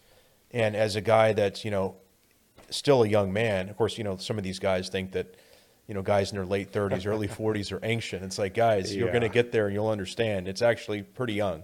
Yeah. But, you know, you're developing all these things that um, in this brave new world that we're going into is actually going to make you, you know, you're going to be way ahead of other people. You're much more equipped to navigate this. well, and I'm lucky because they're all things that you don't do as an employee.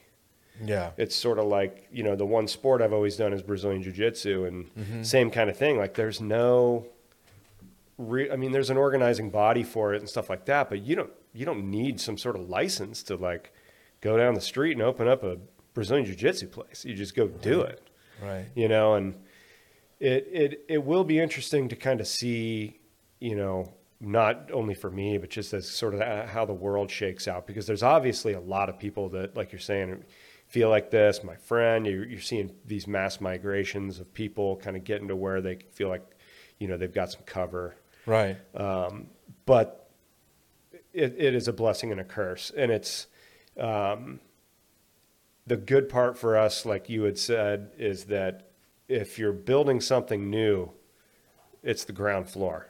Right. You know, so if you're building a new sort of, you know, um, not mainstream media, whatever the name for that's going to be, it's like now's the time to get in on it. Yeah. know? Yeah, and I, I think it's kind of, um, in a certain way, it's kind of going back a little bit to that, like that, you know, frontiersman Yeah. or that guy in the Wild West that was like a pioneering guy that was going to, I remember the, you know, the first scene of There Will Be Blood with Daniel Day Lewis, one of the Yeah. opening scenes where he falls down the well and he's looking for oil and he ends up breaking his leg and he has to pull himself out without like his leg just dangling there. And the, the purpose of that scene was to show you this is a man with an indomitable will. This is a guy Yeah. that like is out in the middle of nowhere. Could if he if there was any quit in him, he would just wither away there and die. But he pulls himself out and he goes on. That's it. It kind of you know it shows you something about him. But I think we're going despite all the bullshit that's going on right now. It's really exciting for the opportunities that are going to merge because I think being a generalist, being somebody that has like this skill stack of different things that you've accumulated over the years is going to serve you well. Whereas people that have, you know, their credentialism, they believe in credentialism or they're specialist, if something happens to that specialty or that credential is no longer valid like they thought, and they've spent, you know, 10, 20, 30 years and they don't have anything else to fall back on, Oh, it's brutal. It's brutal, and that's something. Um, another book that's very primitive in, in the stages, like um, last year I wrote like 100 pages of it, and probably out of that 100, 20 of them are any good, you know. but it's it's the the concept is there, the character and the voice are there, and that's basically where a novel comes from. But that's exactly what I was kind of struggling with and solving, you know, with this thing. And I'm I'm going to finish it. It's it's it's going to be probably pretty pretty fun to read. But it's a guy, it's a d- surgeon who shouldn't be doing it anymore. But the problem is, is he doesn't know who he is or what he is if he stops.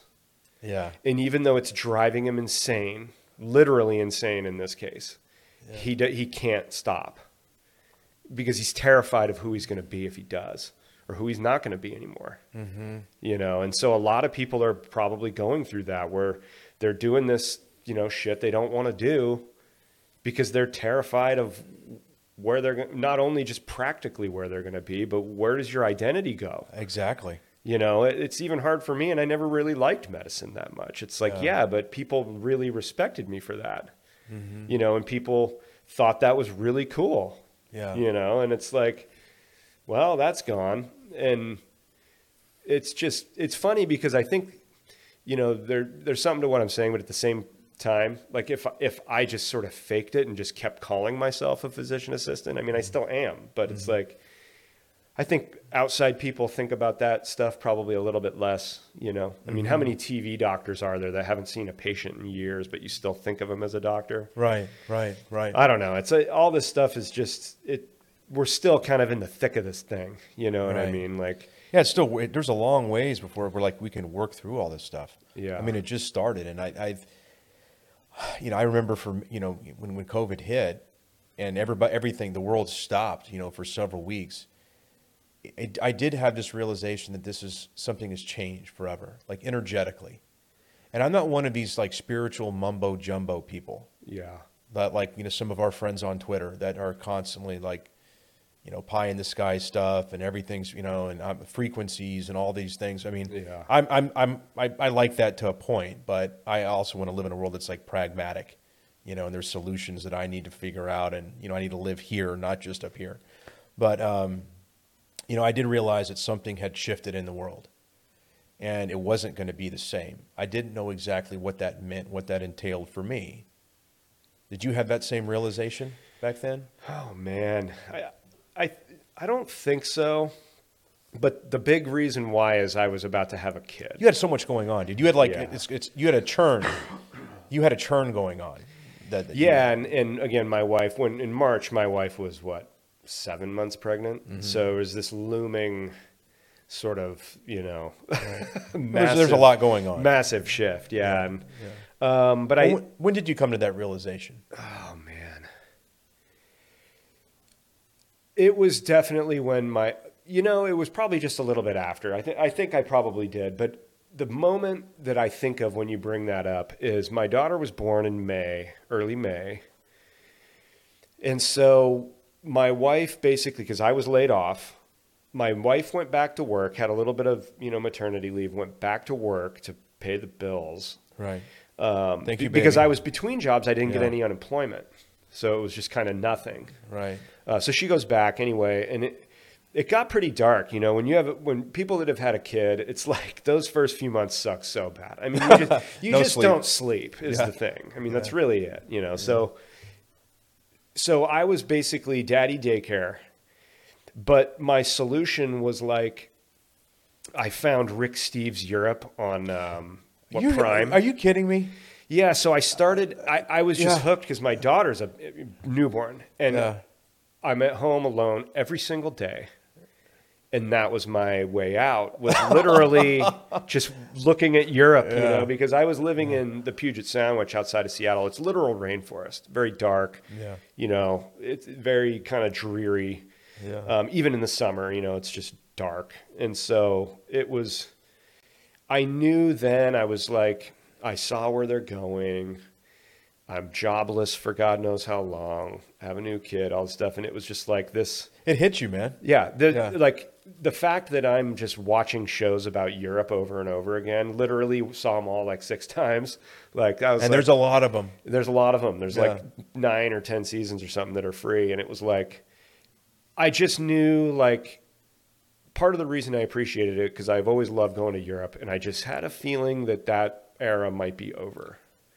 And I don't know that it is, it, you know, but I just had a weird feeling that like this, this is you know, this is weird. This is getting real weird, and and Yeah. I, I'm gonna miss it if I can't go over there. And that was the first time I had a sense that like they might, this might be for keeps, you know.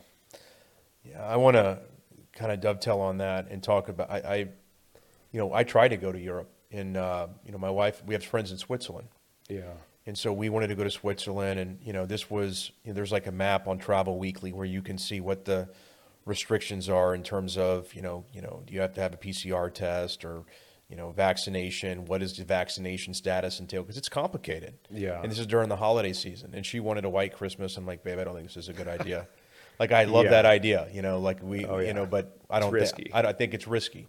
And so we played it by ear, and, and, and the restrictions were changing by the day. And, and we, we thought, okay, I think I can get in because they're requiring vaccination, but they have like an exemption form. You can go file online to the Swiss government and saying that you're visiting a friend or family, case by case basis, or so it appeared. And so, you know, I didn't book any lodging or anything other than just a flight because I wanted to see how it would play out. I'd see my buddy in Zurich. You know, we'll see how it goes. Play it by ear, willy nilly. And I get to the airport, and they actually, dude, is I've never had this happen before in my life.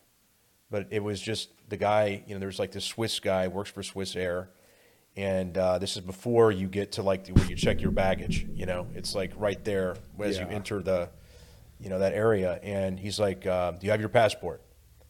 So you show him the passport, and it's like an interrogation. And he says, "What's your vaccination status?" He said, "Are you vaccinated?" And I was like, uh, "I'm I'm not fully vaccinated." He said, "Are you vaccinated at all?" and this is like in a Swiss German accent. Oh yeah. And uh, I'm like, you know, no, I'm not. But I have an exemption form. Here it is. And it's a QR code linked to the exemption form. It's like, you cannot go to Switzerland. You cannot get on this plane. So my wife, who's Lebanese, not an American citizen, This is is this here? this is in Miami. Oh, this is wow. like this is like December of like you know a couple Yeah. months ago, and my wife had gotten a Schengen visa that she had applied for as a resident of Lebanon. yeah. And so she actually got that visa and was able, and they said, you know, she was able to enter without being vaccinated. And she, so, and so anyway, she shows the guy and he's like, you can go. He said, you know, you have the Schengen visa. He cannot go. He's an American citizen.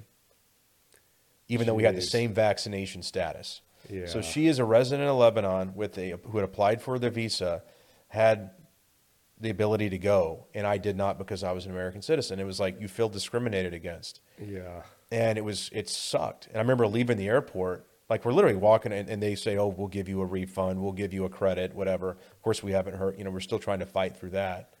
Customer service and how shitty it is, and COVID's a whole nother Oh, conversation because it's an excuse to have shitty customer service everywhere now. Oh, yeah. nobody answers phones anymore. Nobody returns calls. I mean, but anyway, I, the long story short of it, it was just you know, we get home and a couple days pass and our, you know, and I'm, I'm kind of down about it. And I'm thinking, am I going to, are we going to be able to travel again? Am I going to have to go through hoops to get a vaccine passport? Um, or am I going to just not be able to go? Or am I going to have, you know, it just really, all these questions go through your brain. Well, and when you're And- a person that it's like that's part of what you do. You know, I've Yeah. been to Europe. God, like I don't even know how many times, but you know, Yeah. not maybe five, right? But Yeah. that's enough. Yeah. You know, I studied abroad in Costa Rica in undergrad and, and things like that. It's it's a pretty big blow, you know. But I think that's one of those things where people are, you know, you're going to have to decide what you're going to do, you know, Yeah. and it's it's going to be tough. The good part is it kind of looks like that's faltering a little. Yeah. A couple And- months later, it looks a hell of a lot better, doesn't it? yeah, and I, it's always hard to know whether they're they're playing this sort of like, you know, one step forward, two steps back to keep you sort of on your toes, or, um, you know, whether it's just sort of part of the game to where they can install a little bit and then creep forward and then do it again where the stuff Mm-hmm. Yeah. the inf- the architecture is already there. Right. Um, And that's, I think that's a good point, though, because you know there's a general strategy that they have, but the tactics within it can change, right? So they kind of have an idea on where they want to go, but it's not going to be like perfect, and they'll make adjustments on the fly and change as they have to change, right? Yeah, and I, I, I'm sort of at the point where, for a while now, I've been one, you know, that's vocally been saying, we, you know, it's time to start thinking of what we can do. Yes. And it's so many people Yeah. just don't. They're just not there yet. They're just either either going along with it, just be, hoping it, that it's truly linked to COVID, and it's pretty obviously not, right. or they're just still bitching about it and just going about their day maybe because it doesn't affect them. Right. You know, but I'm one where the whole for quite a while now, I've been trying to figure the whole thing out of like, how do you actually fight back? Right. in a way that's not violent and isn't going to draw out the nukes and the F-15s and all that shit, you know. And I don't know that I have a, a you know a great answer, but one of your previous guests had sort of brought up something that um, you know made me think of an interaction I had recently. I have a really good friend, my oldest friend, is a literal communist. So, you know, you can imagine how our ideologies don't quite mesh. Yeah, right? I think I have one of those friends too. He this is a guy that told me Barack Obama's a Republican. yeah. You know, one of these guys. I anyway, mean, he yeah. draws hammer and sickle on stuff. He's a he's a card carrying communist, and that's that's fine. So he came and visited me not very long ago, a month or two ago. You know, once I got here, um, and the interesting thing about him is that he was a lawyer, but his whole life before and then after, he, he didn't practice law for very long. He didn't like it, but he's been an organizer, a community organizer. Which, when you think of Oh. Barack Obama, that's Yeah. what they do, right? One of those guys. But one thing he said to me, he he said, "Well, you know, these people you're you think are doing this thing, like when are they going to do it?" I was like, "Dude, they're doing it right now. COVID is it. Like, don't you I'm like, "Don't you see it?" Like anyway, he basically said, you know, there are always people trying to do things, powerful people trying to do things. And his whole career has been fighting those people. Mm-hmm. Because ultimately, I, I think I think the thing about like kind of that crowd versus us is we're fighting the same people. That's that's true. Yeah. You know, they just switch sort of parties, right? So you have all these big, you know, big business warmonger people on the Bush thing, and then just because it's Barack Obama with a, you know, on a with a, you know, big Democrat DNC on his chest, it's the same people. it's the same thing. It's the same Yeah. thing. And so my friend is sitting there fighting Duke Energy or whatever in North Carolina from dumping ash into the river. He's Mm-hmm. fighting Mount Olive Pickle Company in college because they weren't paying their migrant farm workers enough. And ultimately, it's the same people.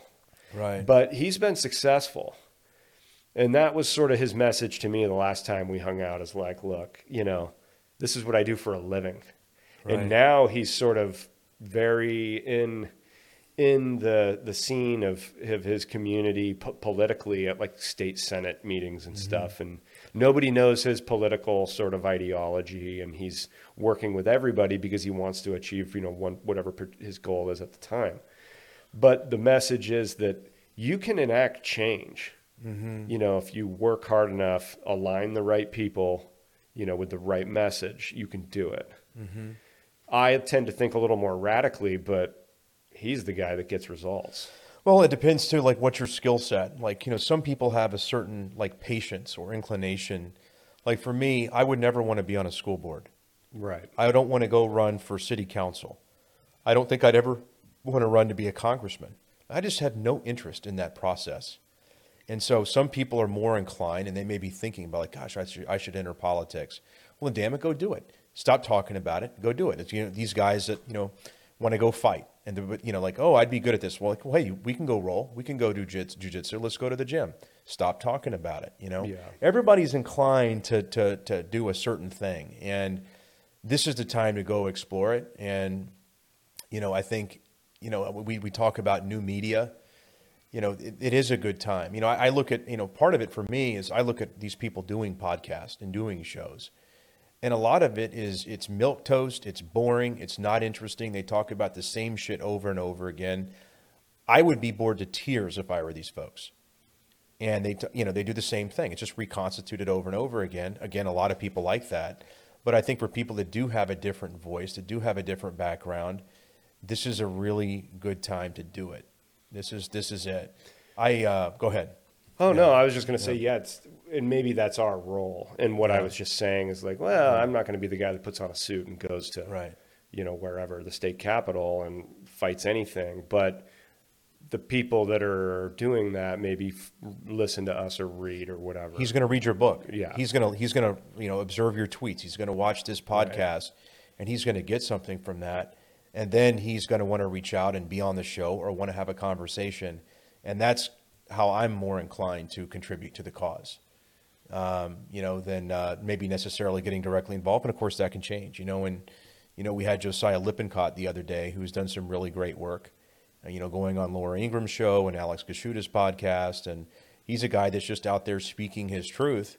And I said, hey, you know, would you be interested in you know running for politics? He said, no, I'm kind of more interested now in you know talking to Blake Masters, you know, running Yeah. for Senate in Arizona, and and you know maybe bending the the ear of J.D. Vance, you know, running up in Ohio, and develop those kind of relationships, and then over time maybe he's that guy. So it's it'll be interesting to see you know how it evolves. Yeah, and you're going to need you need all those uh, sort of perspectives to, to to figure stuff like this out too. I mean, one of the things I've thought kind of the whole time along these lines is it would be really fascinating if you got a lot of really different people together. Put get a table and put Bill Belichick at the table. Put Peter Thiel at the table. Put I haven't heard that one before. put, That's yeah. put uh, a writer, you know, uh, like who I like to follow, Walter Kirn. Put him at the table Yeah. and see what kind of solutions they come up with. Because a guy like Bill Belichick is going to look at this problem and look at it in a totally different way, and he's going to look at it in a in an X's and O's way, where he's going to say, "Well, they're using this approach. Maybe they're they're doing the travel things back and forth like he would do with a defender, you know, to confuse the quarterback." Right. And he would say, well, maybe if, if I solve this problem this way on a football field, here's how we can solve it in real life. Yeah. Where then you make some sort of move where, again, this is just, I'm just spitballing here. Like, um, but you could say, okay, well, we're going to organize, and all of us that believe this, we're not going to travel. We're not going to travel when you say we can. Mm-hmm. Or something like that, where you go, literally, nobody travels Right. because then the people that own the airlines or whatever they, they get confused or whatever you know what i mean it's just Right. like that would be a way where somebody's thinking really outside the box and going how can you hit them where they live Yeah. and maybe make them confuse them to where their plans don't really work either Yeah, let's talk about that. One of the, one of the big issues on the right, and it's kind of like I, I've always considered myself like just an open-minded person, and probably in the past more libertarian. You know, like maybe 15 years ago, and now I realize how ridiculous that probably is. But you know, I think about how on let's just say you know we're more to the like you know center right right, and that there's a real issue with people coming together. There's a lot of fragmentation and people atomize, and like you see on Twitter these um, you know, spurgy debates where people get into like the weeds and like Oh, they're dude. splitting hairs over this shit. And it's like, they'll, and- they'll correct you if you say it's communism and not fascism Yeah. jesus christ yeah. And they, so and they're, and some of them are relentless. And Yeah. the bigger your account is, the more of a problem they can be. you just have to ignore it yeah Yeah. You have to ignore it and block the bad trolls. I mean, a good troll, it's like, haha, that's engage, funny. But, you know, I think one of the issues for us is how do we really come together? Yeah you because that's um, you know I, so there's something I've, I've cited a couple times if you look at if somebody is a democrat and they under, they are aware that a spe- certain type of business is owned by somebody on the right like a republican conservative whatever 41% will boycott that business if they're Right. aware of it yeah so they're like almost half are going to say, hey, you know what? We're going to vote. We're going to speak with our feet, vote with our dollars. We're not supporting this. On the right, it's something like 7% would boycott a left owned business. So who's really tolerant of who, but who is also yeah more impactful, Well, right? and that's sort of like the fundamental part of the two ideologies that's so different, right? Okay, mm-hmm. like I guess a true. Con- I, I've never read any Karl Marx or any of that shit. So I don't. I guess I don't know. Maybe I'm talking about something I don't know about. It's a waste of time. in Yeah, my view. well, but it's just- anyway, not you know, interested. communism in itself is, it seems to me like it's, they want control of the means of production, but people are always going to be the means of production. I mean, ultimately, I mean, maybe you're going to get into some weird AI world where we don't have anything, and then, then they're just going to eradicate us because we're meaningless to them. right. But for now, we are the means of production. So if you say that this ideology wants to control the means of production, you're saying you want to control people and you want to control all the material goods in general. I mean, that's the most materialistic sort of ideology you can think of because everything is based on controlling things, Right. controlling everything. Right. But built in within that is the notion that they're going to do it together, right? You know, for the greater good kind of a thing. And that is obviously completely opposite of, I guess, the, you know, the right or the conservative side, which is sort of more liberty minded, rugged individualism. So I think that's inherent in why it's so hard to galvanize the right or whatever is because Right. that's part of the fundamental thing is that you can do whatever the fuck you want to do. I don't care. But within that, it's really hard to get people together when you're allowing other people to do whatever they want and you just want to be left alone. Now, that was where we were in the West, you know, with sort of the Enlightenment ideals still carrying out, was that mm-hmm. we were still operating under the assumption that those were the rules. Right. And one of my friends who, again, wasn't even really that political until COVID, just he told me, he's like, you know what? They changed the rules, and I don't like changing the rules in the middle of the game. And that's sort of to me where we're at. It's just like you're saying, how the mm-hmm. fuck do you get everybody organized and galvanized under one cause when the whole point was to be individual and we never really had to worry about it. And that's is- why yeah. this thing was a surprise attack. You know what I mean? Like Yeah. Trudeau and these people have been there a long time. And Mm-hmm. then they, boom. And that was one of the big tells, too. I mean, not to get off on that tangent, but the fact that that's the way it happened. And that's, we're still sort of reeling from that element of surprise that they used. And I think that the trucker convoy and, and you know, all these other things are going to help, you know, galvanize at least some collective, you know, recognition of what we're facing, mm-hmm. making it, you know, reality that these, you know, it this isn't just the tinfoil hat conspiracy people anymore. Like this is real. Right. Like this group is going to stop at nothing. Right. You know, and that's where you almost hope they overstep the bounds a little bit so that it's right in everybody's face. Like, Yeah, so now- we've got to do something. And that's kind of where we come back to is what do we do? Because Right. th- there have been a hell of a lot of people that have woken up and people that have been radicalized, you know, and, and gone from one side to the other over over the last couple of years. But there's still a lot of people that are like, what the hell do we do? I mean, is it something where you want to, you know, force their hand and have some kind of a confrontation sooner than later? Or are we just Yeah. going to have to like be engaged in this Long drawn out. long drawn out thing, which I think is probably more probable. And one thing is, you know, you and I are both guys that are, you know, we've been around a little while. Like we've been in this conspiracy, like we've been aware of things, let's just Yeah. say for the last 20 plus years. And so we kind of we realize how long things can go. And you look at some of the younger guys are like they're ready to get it on, dude. Oh, yeah. They're, they're ready to like let's go let's go do it. We're going to end this now. And it's like, well, these like- things they don't go the way you think. No, I mean, yeah, it's like you're either going to wind up like the Taliban, some, you know what I mean, you know, just in the general sense of like, what are you going to go Right. like fight these guys from caves and shit like that? You know, are you, are you going to take sort of, you know, I don't know, I'm not a huge history buff, so it's like it, I, I think East Germany or something's obviously our most recent example. I mean, it, this, this shit just ended. Right. I mean, you and I were kids. I watched that on You remem- TV. I remember that. I mean, it's like it's not it's not e- it's Yeah. not that far away. Yeah. Yeah. You know, and and a lot of the people are probably involved now. But yeah, it's I, I don't know. It's I think I'm preparing sort of more for just this, like you're saying, the long kind of like Mm-hmm.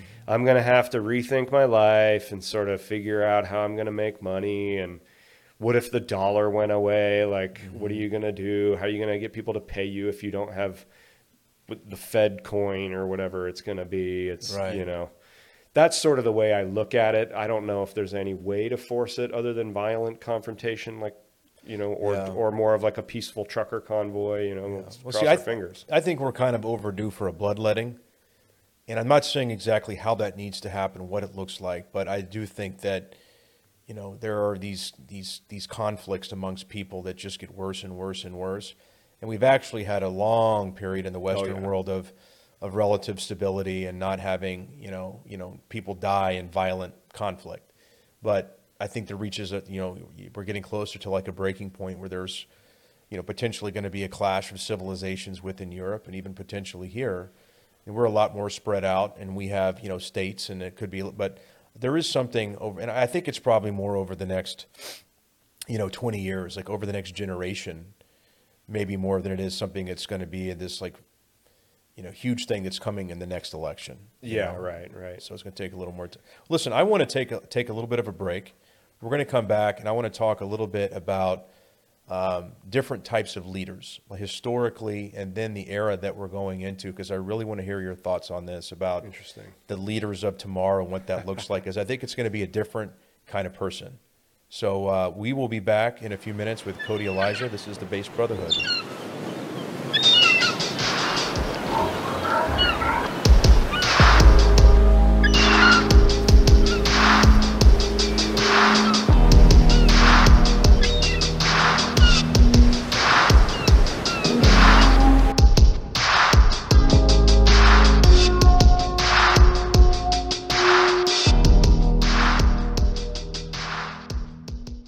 Right, the Based Brotherhood is back with Cody Elijah. Hello. All right, so we were um, talking a little bit about. Um, or I wanted to talk about the different types of leaders that you know there, there have been historically, and I'll just kind of give you my frame of reference. But I really like to hear your thoughts on this. You know, like you know, let, us go back into the um, you know post Civil War period, like the early 1900s. You have the industrialists. You have you know Henry Ford and the assembly line, mass production of the automobile. You have you know Carnegie and steel, you know the Vanderbilts and Robber barons. the robber barons and uh, Rockefellers, and you have that kind of person sort of define the age, define that era. You know, then we go through, you know, the Great Depression, and we end up with you know FDR is you know the great politician, and we enter World War II, and we have it's about you know politicians and generals, really define that era, I guess, kind of, you know, going through the 40s into the early 50s and the Korean War and. MacArthur is subordinate to Truman, and he gets fired. But you kind of go through that period. Those were the great men of the times. And then I think we go through, um, you know, the JFK era, and you had, you know, like astronauts and space travel, and Chuck Yeager, and these, you know, these pioneers of flight um, that were, you know, breaking the sound barrier, you know, flying on the edge of space, whatever, you know, going to the moon. Um, those were really the great men of the time, right? You know, Neil Armstrong's and JFK and wanting to go to the moon. And then you kind of have like the cultural revolution that goes on for a while towards the end of the 60s. And like artists and musicians are the people that, you know, really define that era. And I think, you know, more recently it's been, uh, it's really been like entrepreneurs. You think about, Yeah. you know, like it started off with like hardware, Yeah. you know, with, with like, you know, the guys at HP and, you know, Yep. Steve Jobs and the personal computer. Gates, jobs. Yeah, then you go into software, you know. So there's this kind of progression of, I think that men that kind of define the era, and Yeah. I think we're kind of, you know, the social media people, you know, probably over the last ten or fifteen years are who we, you know, idealize or who society really looks to. But I think we might be going into a different period where, you know, there's going to be more decentralization, more fragmentation, and you know, you look at, um, you know, what's going on with Facebook right now, you know, with rebranding to metaverse, Yeah. and then their stock crashing because they're losing users. Yeah. So people are dialing, like they're tuning out of Facebook. Uh, particularly young people want nothing to do with it, right? And so, you know, that rebranding effort is not so much to remake and build a company, it's to save the company. I mean, they're going to be dead in five or 10 Yeah. years if they can't find a way to, you know, you know, move on to the next thing. So I kind of have this theory that we're going to have a different kind of person, a different kind of leader emerge Yeah. over the next couple of decades. And that type of person will define the era. Does that make any sense? What do you think about that theory? Are we headed into a new age with a different kind of leader? That's interesting. Yeah. I'd like to think so. And I, I think Trump might be, um, you know, that type of person that, you know, kind of steps out. You know, he's a businessman, entrepreneur, salesman type. and he steps into politics and it, it's he's able to achieve something that never would have would have been inconceivable otherwise. But I think you might see these people that are coming from another field and they get involved politically or you know i think about Yeah. like yeah, I, I, I think we might see an entirely different kind of person um, you know servant leadership It's, you know it's- people. I mean i think about I, i'm thinking about you. I think about a guy that's a medical professional that's got these varied interests and he just says enough is enough. I'm tired of the bullshit. And he puts something out there then all of a sudden it catches on. And then all of a sudden he's like hey wait a second. I can communicate this way and Yeah. then you, that's building into something. And now there's these new avenues opening up to you. I think that's a new thing we haven't really seen before. Yeah, it is, it is interesting. And it's the person that keeps popping into my head is somebody obviously like Elon Musk, who's sort of bridged a couple of the that he he was the dot com era where right. he uh, paypal, did PayPal. Mafia yeah. Right and now he's into Tesla and then and SpaceX and so forth. But he's also he'll go on Rogan right Mm-hmm. and then his ideas he, he can blast someone Mm-hmm. and have it mean something you know and, and that's this is totally ignoring you know who's he really working for with Neuralink and Starlink and all those things but Mm-hmm. not a fan but you right know. but I see where you're kind of going it's it's interesting because Look at Jake and Logan Paul, two kids Yeah. that, that that get that started on Vine doing these like viral videos, Yeah. and then they go on YouTube, and now we're doing boxing, and now Jake Paul might want to, he might rival Dana White, and he's talking about fighters getting paid more, yeah. And so like you know, is the boxing career a way to, you know, get in with like the fighters and develop some rapport and trust? Yeah, so we're seeing it's- it's a very interesting type of person we're seeing now start to, you know, Logan Paul launches a beverage brand now with with the guy, um, what's his name? I can't think of it right now. The guy in England that does like a, the gamer dude. So it's it's uh, it'll come to me, but Well, it's almost like social media celebrities are usurping, you know, like pop culture. You know, from from our era, it was like you go, you went from the actual artist on MTV to now it's the, the real world guy is the is the guy that's Right. got the influence and the connections and the power or whatever. That's seems seems to me sort of like what you're sort of alluding to, but it's it, if you go back to it, it your your comment made me first think of well who do i think is going to actually be like the figurehead for the gears of power? Yeah, it almost seems like the, this sort of like this feudalism and like you know um, rule by decree is like the thing, right? So you've got it's like oh, uh, you know, DeSantis is great, whatever, but he's like oh, I'm just going to write an executive order and then we're not going to mask anymore. And then the you know Inslee in Washington will be like yeah, well now all the kids in school have to get vaccinated, and you're like. I think on both sides, like what what happened to like the state legislatures? Like they just Yeah. are gone, and that was sort of a thing from the Patriot Act and and all that, you know, where the executive branch just came up. right. So there's, I, I guess I'm a little like, I guess I question like which one are you referring to because Well, I'm trying to figure it out myself because Yeah, I don't like- think it's determined. And so it- I, I think, you know, I'm thinking of kind of like these people that are like cultural, societal influencers that kind of weave their way through and do all of these different things. And they have Yeah. people that are like invested in whatever they do, whether it's Yeah. launching a beverage product or a boxing match or like content or whatever it is. And same thing with Elon. Like whether whatever his venture is or if it's like you know you know shit posting on twitter you know trolling bernie sanders or joe biden or whomever it is or like the fed. I mean it, it's it, it doesn't matter. Like anybody's a target for him.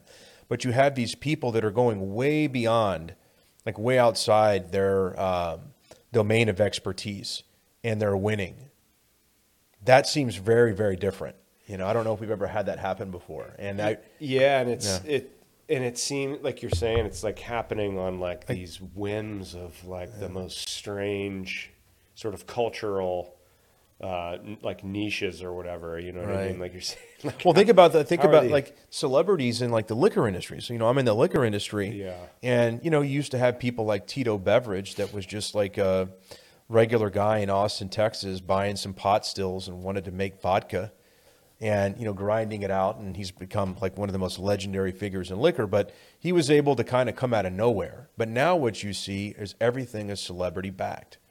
Like everybody's doing a tequila. The rock has Yeah. tequila. George clooney sold his for you know a Yeah, billion right. dollars and got a third of it you know? And so you're seeing this kind of crossover thing to where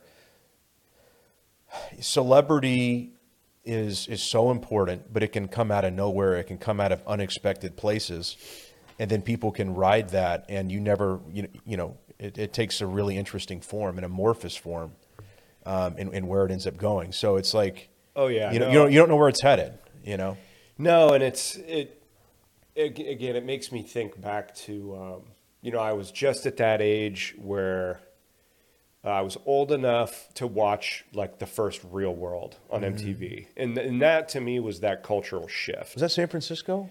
New York, Was New York? Okay. Yeah, San Francisco was the second one. uh, I think that was three. Okay. L.A. was two. Okay. Okay. So I was old enough to watch it live, you know, and it was like the one of the main stars was Eric Nies, who went on to be on MTV, but his dad was like an NBA ref.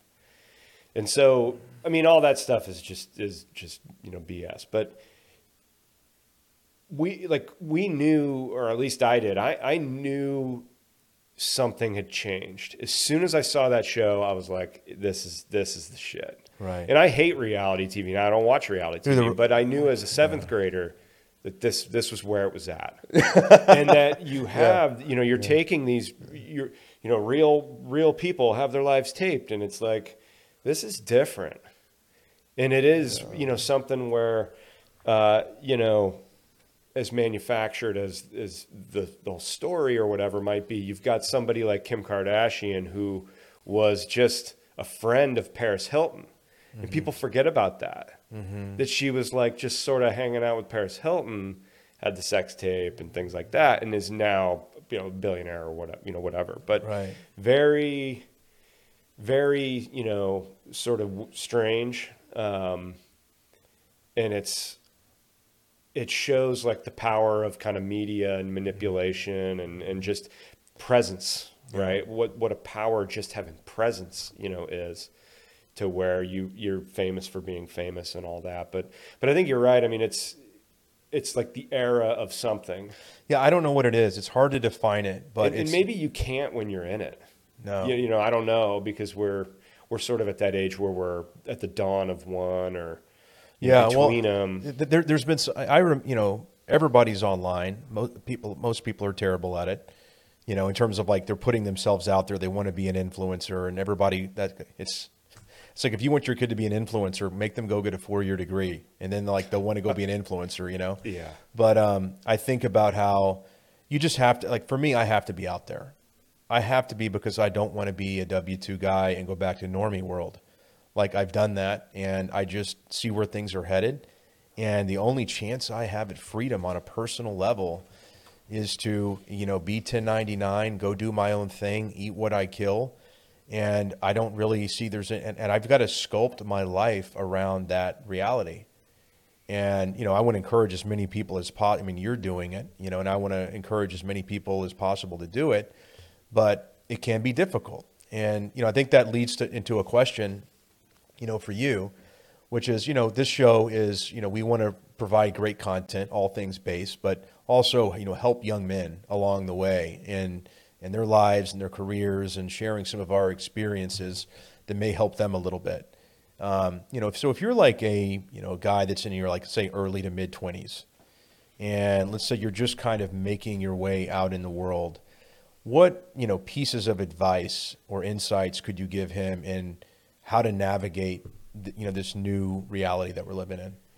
Yeah, the biggest lessons I learned were learned a little too late, um, and I think Yeah, me too. yeah, th- and it's it's basic. You know the the two most important things that a lot of parents don't ever talk to their kids about, which is just like money and relationships.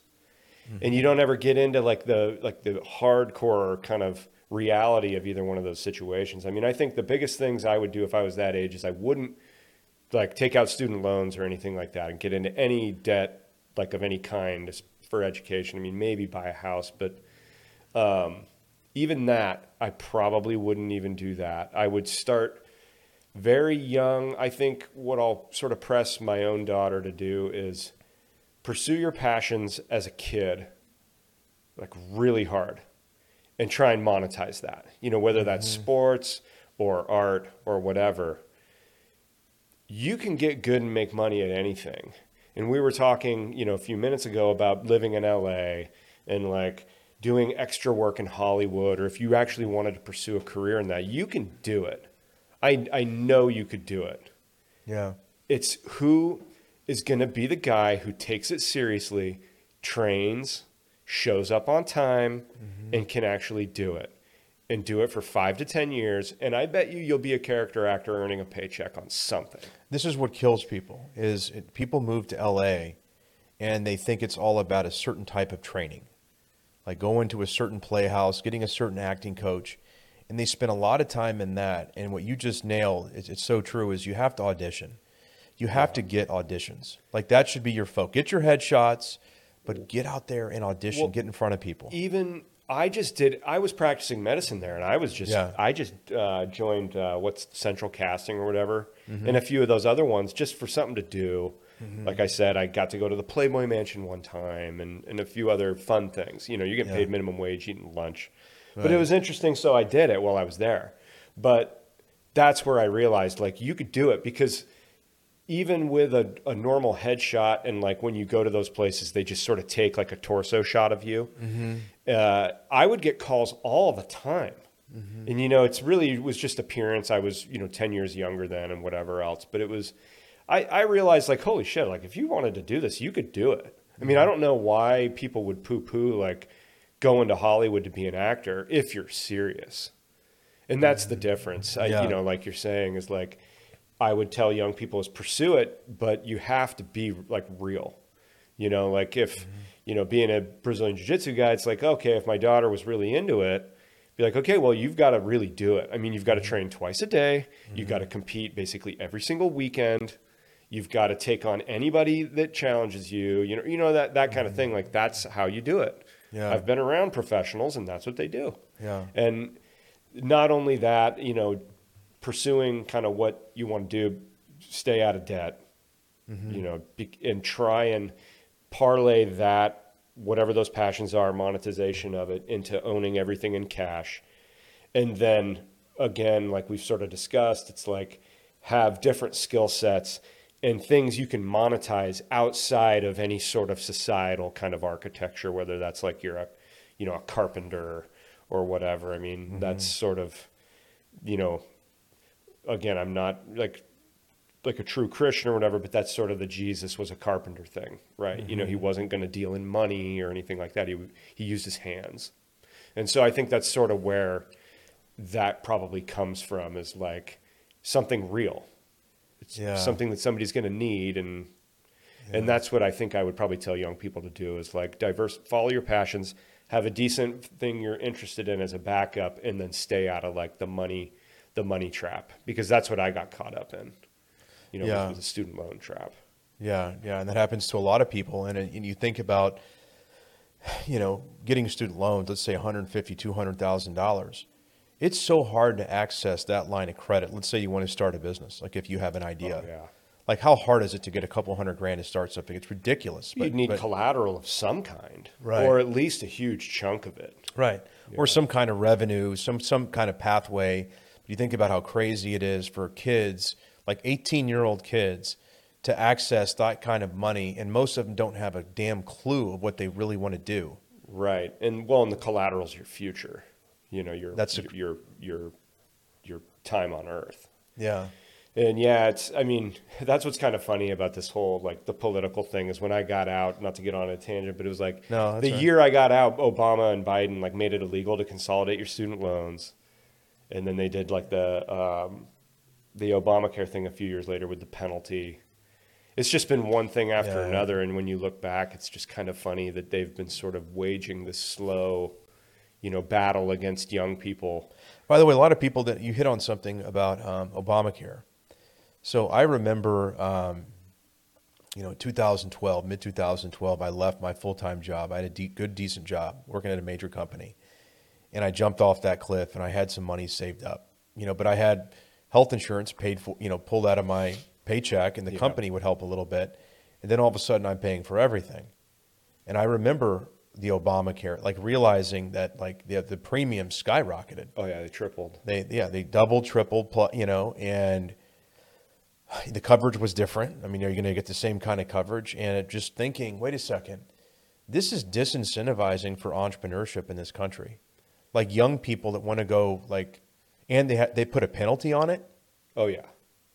People forget, and Trump, thankfully, you know, you know, put an end to a lot of that. Now, I still think big premiums haven't gone away. No. I mean that never changed, changed. right? But um, you know, he tried, and you know, the penalty and all that. But but just think it. I mean, that's evil. It's evil to put a penalty on a young person. Oh, yeah. is it not? Yeah, and I mean, I was I was in that weird space that it was like a you know a Venn diagram or whatever of all of it being put together because it was the loans thing kind of hit me. You know, I knew what I was getting into. It wasn't about that, but it was about not being able to consolidate them, so they're spread out. Mm-hmm. You know, a bunch of bunch of minimum payments, and then I the the healthcare in in that when it rolled out, it was cheaper for me to buy a plan than it was to take my company's plan. So that's what I did. Is I just mm-hmm. bought private Blue Cross insurance. It was like 150 bucks a month, Oh, I remember those days. I was nice. 32. Yeah, yeah. you know, and so I did that because I'd get way more in my paycheck. But then when they when they started to tinker with the market of it, and it went up to I think four hundred dollars a month, mm-hmm. so it nearly tripled Yeah. and I had to pay. So then I didn't get it, and I had to pay the penalty, and I also have to go to work and see all the people that now get it for free. Yeah.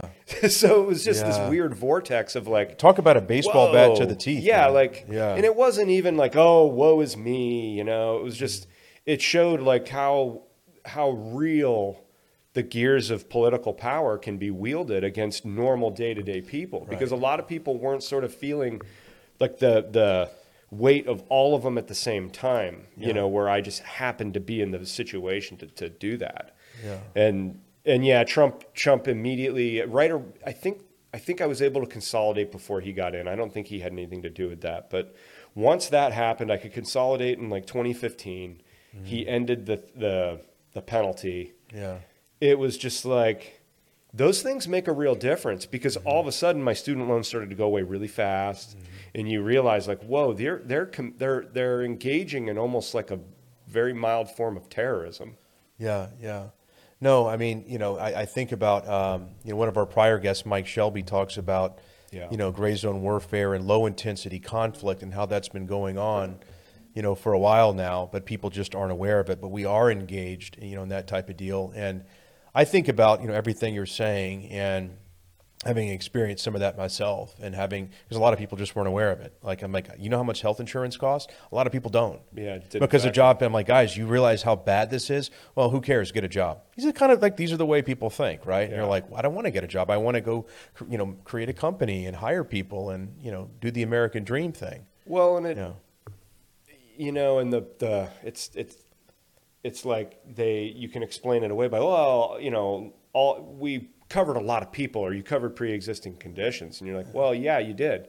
And that's great, but look I think people misunderstood in this specific example exactly what the motivations were. And I it, I look at when I think about like the Affordable Care Act now, I think about COVID. Mm-hmm. Because I think about the way like the industry shifted. And it's so subtle at the time that you can complain about it, but they'll that you'll be complaining about an issue that's not related to like the ramifications down the line. You know, so you look at um, the way the healthcare industry's shifted, you know, to where almost all ER groups are corporate owned. And practices got gobbled up after the Affordable Care Act. The insur- small insurers got blown to bits. But how does that relate to now? It relates to now because now they can roll out the mandates or the, the, the practice guidelines and protocols in a way that wouldn't have been possible. So it's like, are they all connected? Eh, probably. I mean, that's Yeah. my personal opinion, but yeah, it's it's it's just really strange, you know, to that the powers that be seem to be so like overt about it. And what do the young people do now? You know, how do you face this, you know, leviathan that's that's come up out of the water and is like they're not fucking around anymore. You know, Yeah. they're they're and they're they're not lying about it anymore. They're really Right. not even trying to hide it. Right. Yeah. And so, like, you know, there's a there's a something big is coming. You know, uh, we'll we'll see. but no, I, I'm with you on it. They're, they're unabashed about. It. They're out in the open. They're in the clear, and they're going to have to be challenged. And I, that's why you know you see what's going on in Canada with the truckers. I mean, look, maybe it's is it going to amount to hill of beans? I don't know, but it is good to see regular, ordinary people that actually keep the lights on, stock the shelves, pushing back against this. And you're seeing that inspire more people across the world you know just the, your working class folks. I want to, i want to talk to you about one last thing here you know as we bring the conversation to a close. And that is you know i was you know raised you know to always do the right thing you know do the right thing. Like you know pay your bills pay taxes you know do do the right thing when no one else is looking and I, I believe that's true, like in terms of you know our personal lives and in our business interactions with people. But I look in terms of how we deal with the state, and I think that people need to think differently about it and understand that this is a contentious relationship, and that's just by virtue of what they're doing to us.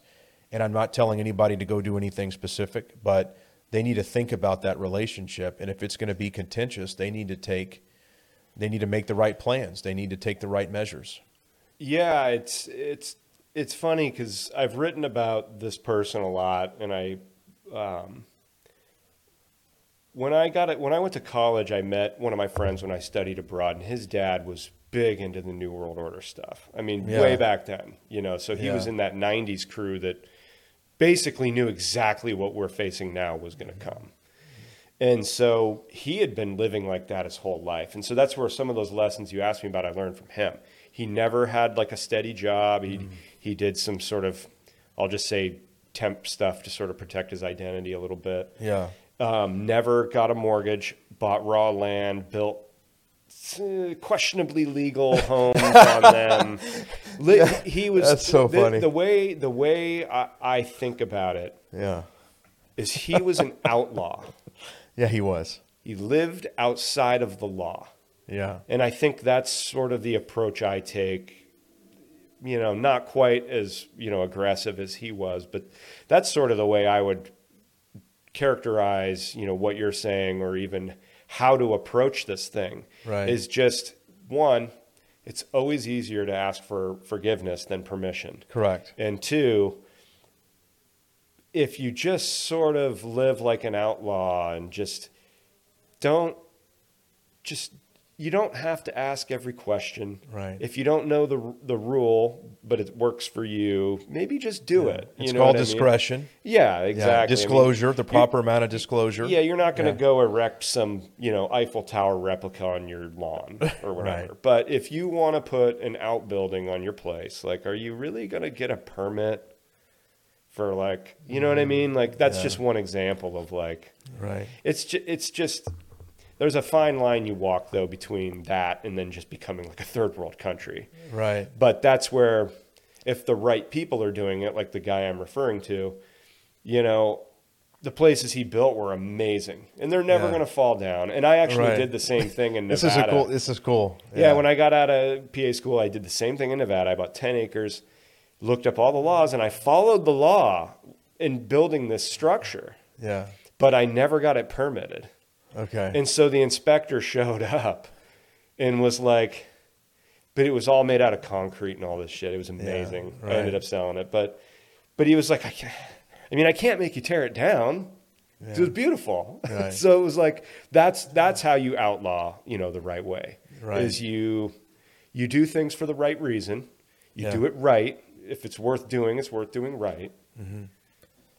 And just make it so fucking awesome that even if even if the state shows up, the human being there hopefully will just not have the heart to, to tear what tear your tear it all. well, they have to appreciate your audacity, but also something that you created that very few people are capable of. And those things kind of go together, don't they? Well, yeah. Yeah. I mean, you know, you you want to be an artist, kind of in whatever you're doing. You know, Right. That's that's how I approach life. Is like do everything as good as you can. Do everything like it's a piece of art, and and you know, you want to. That's how you make timeless things. Yeah, oh, that's awesome. Listen, I think that's a great place to close it. We really appreciate you coming down to Miami, joining us in the studio. And if you could tell our audience a little bit about what you're working on right now, and where they can find you, that would be great. Yeah. So um, right now, basically, since I'm not, you know, fully officially employed or anything, I'm taking the opportunity. I'm doing my Substack. I've got it linked on my Twitter account. My Twitter account is Cody Elijah One, um, and then I've got a Substack on there. It's called Intrusive Thoughts. That's for all of my nonfiction stuff because Substack has licensing, you know, stuff where I don't want to get any characters I've created involved in that. So on the other side of like my writing as far as fiction, I have a website, codyelijah.com. Pretty primitive right now. Um, I've got over half of one of my novels up on there. Cool. A few short stories, but I've got a huge library. It's just taking a really long time to like, you know, with with writing to get stuff to the point where it's, you know, you can put it out in public. So that's mainly the website Substack, and then just Twitter for the for the the hot takes and uh, you know the bullshit that we spew back and forth on there. But Yeah, there is. Well, Cody, thanks again. We really do appreciate it. well, thanks for having me. Hope to have you on again in the future. And Based Brotherhood, that's a wrap.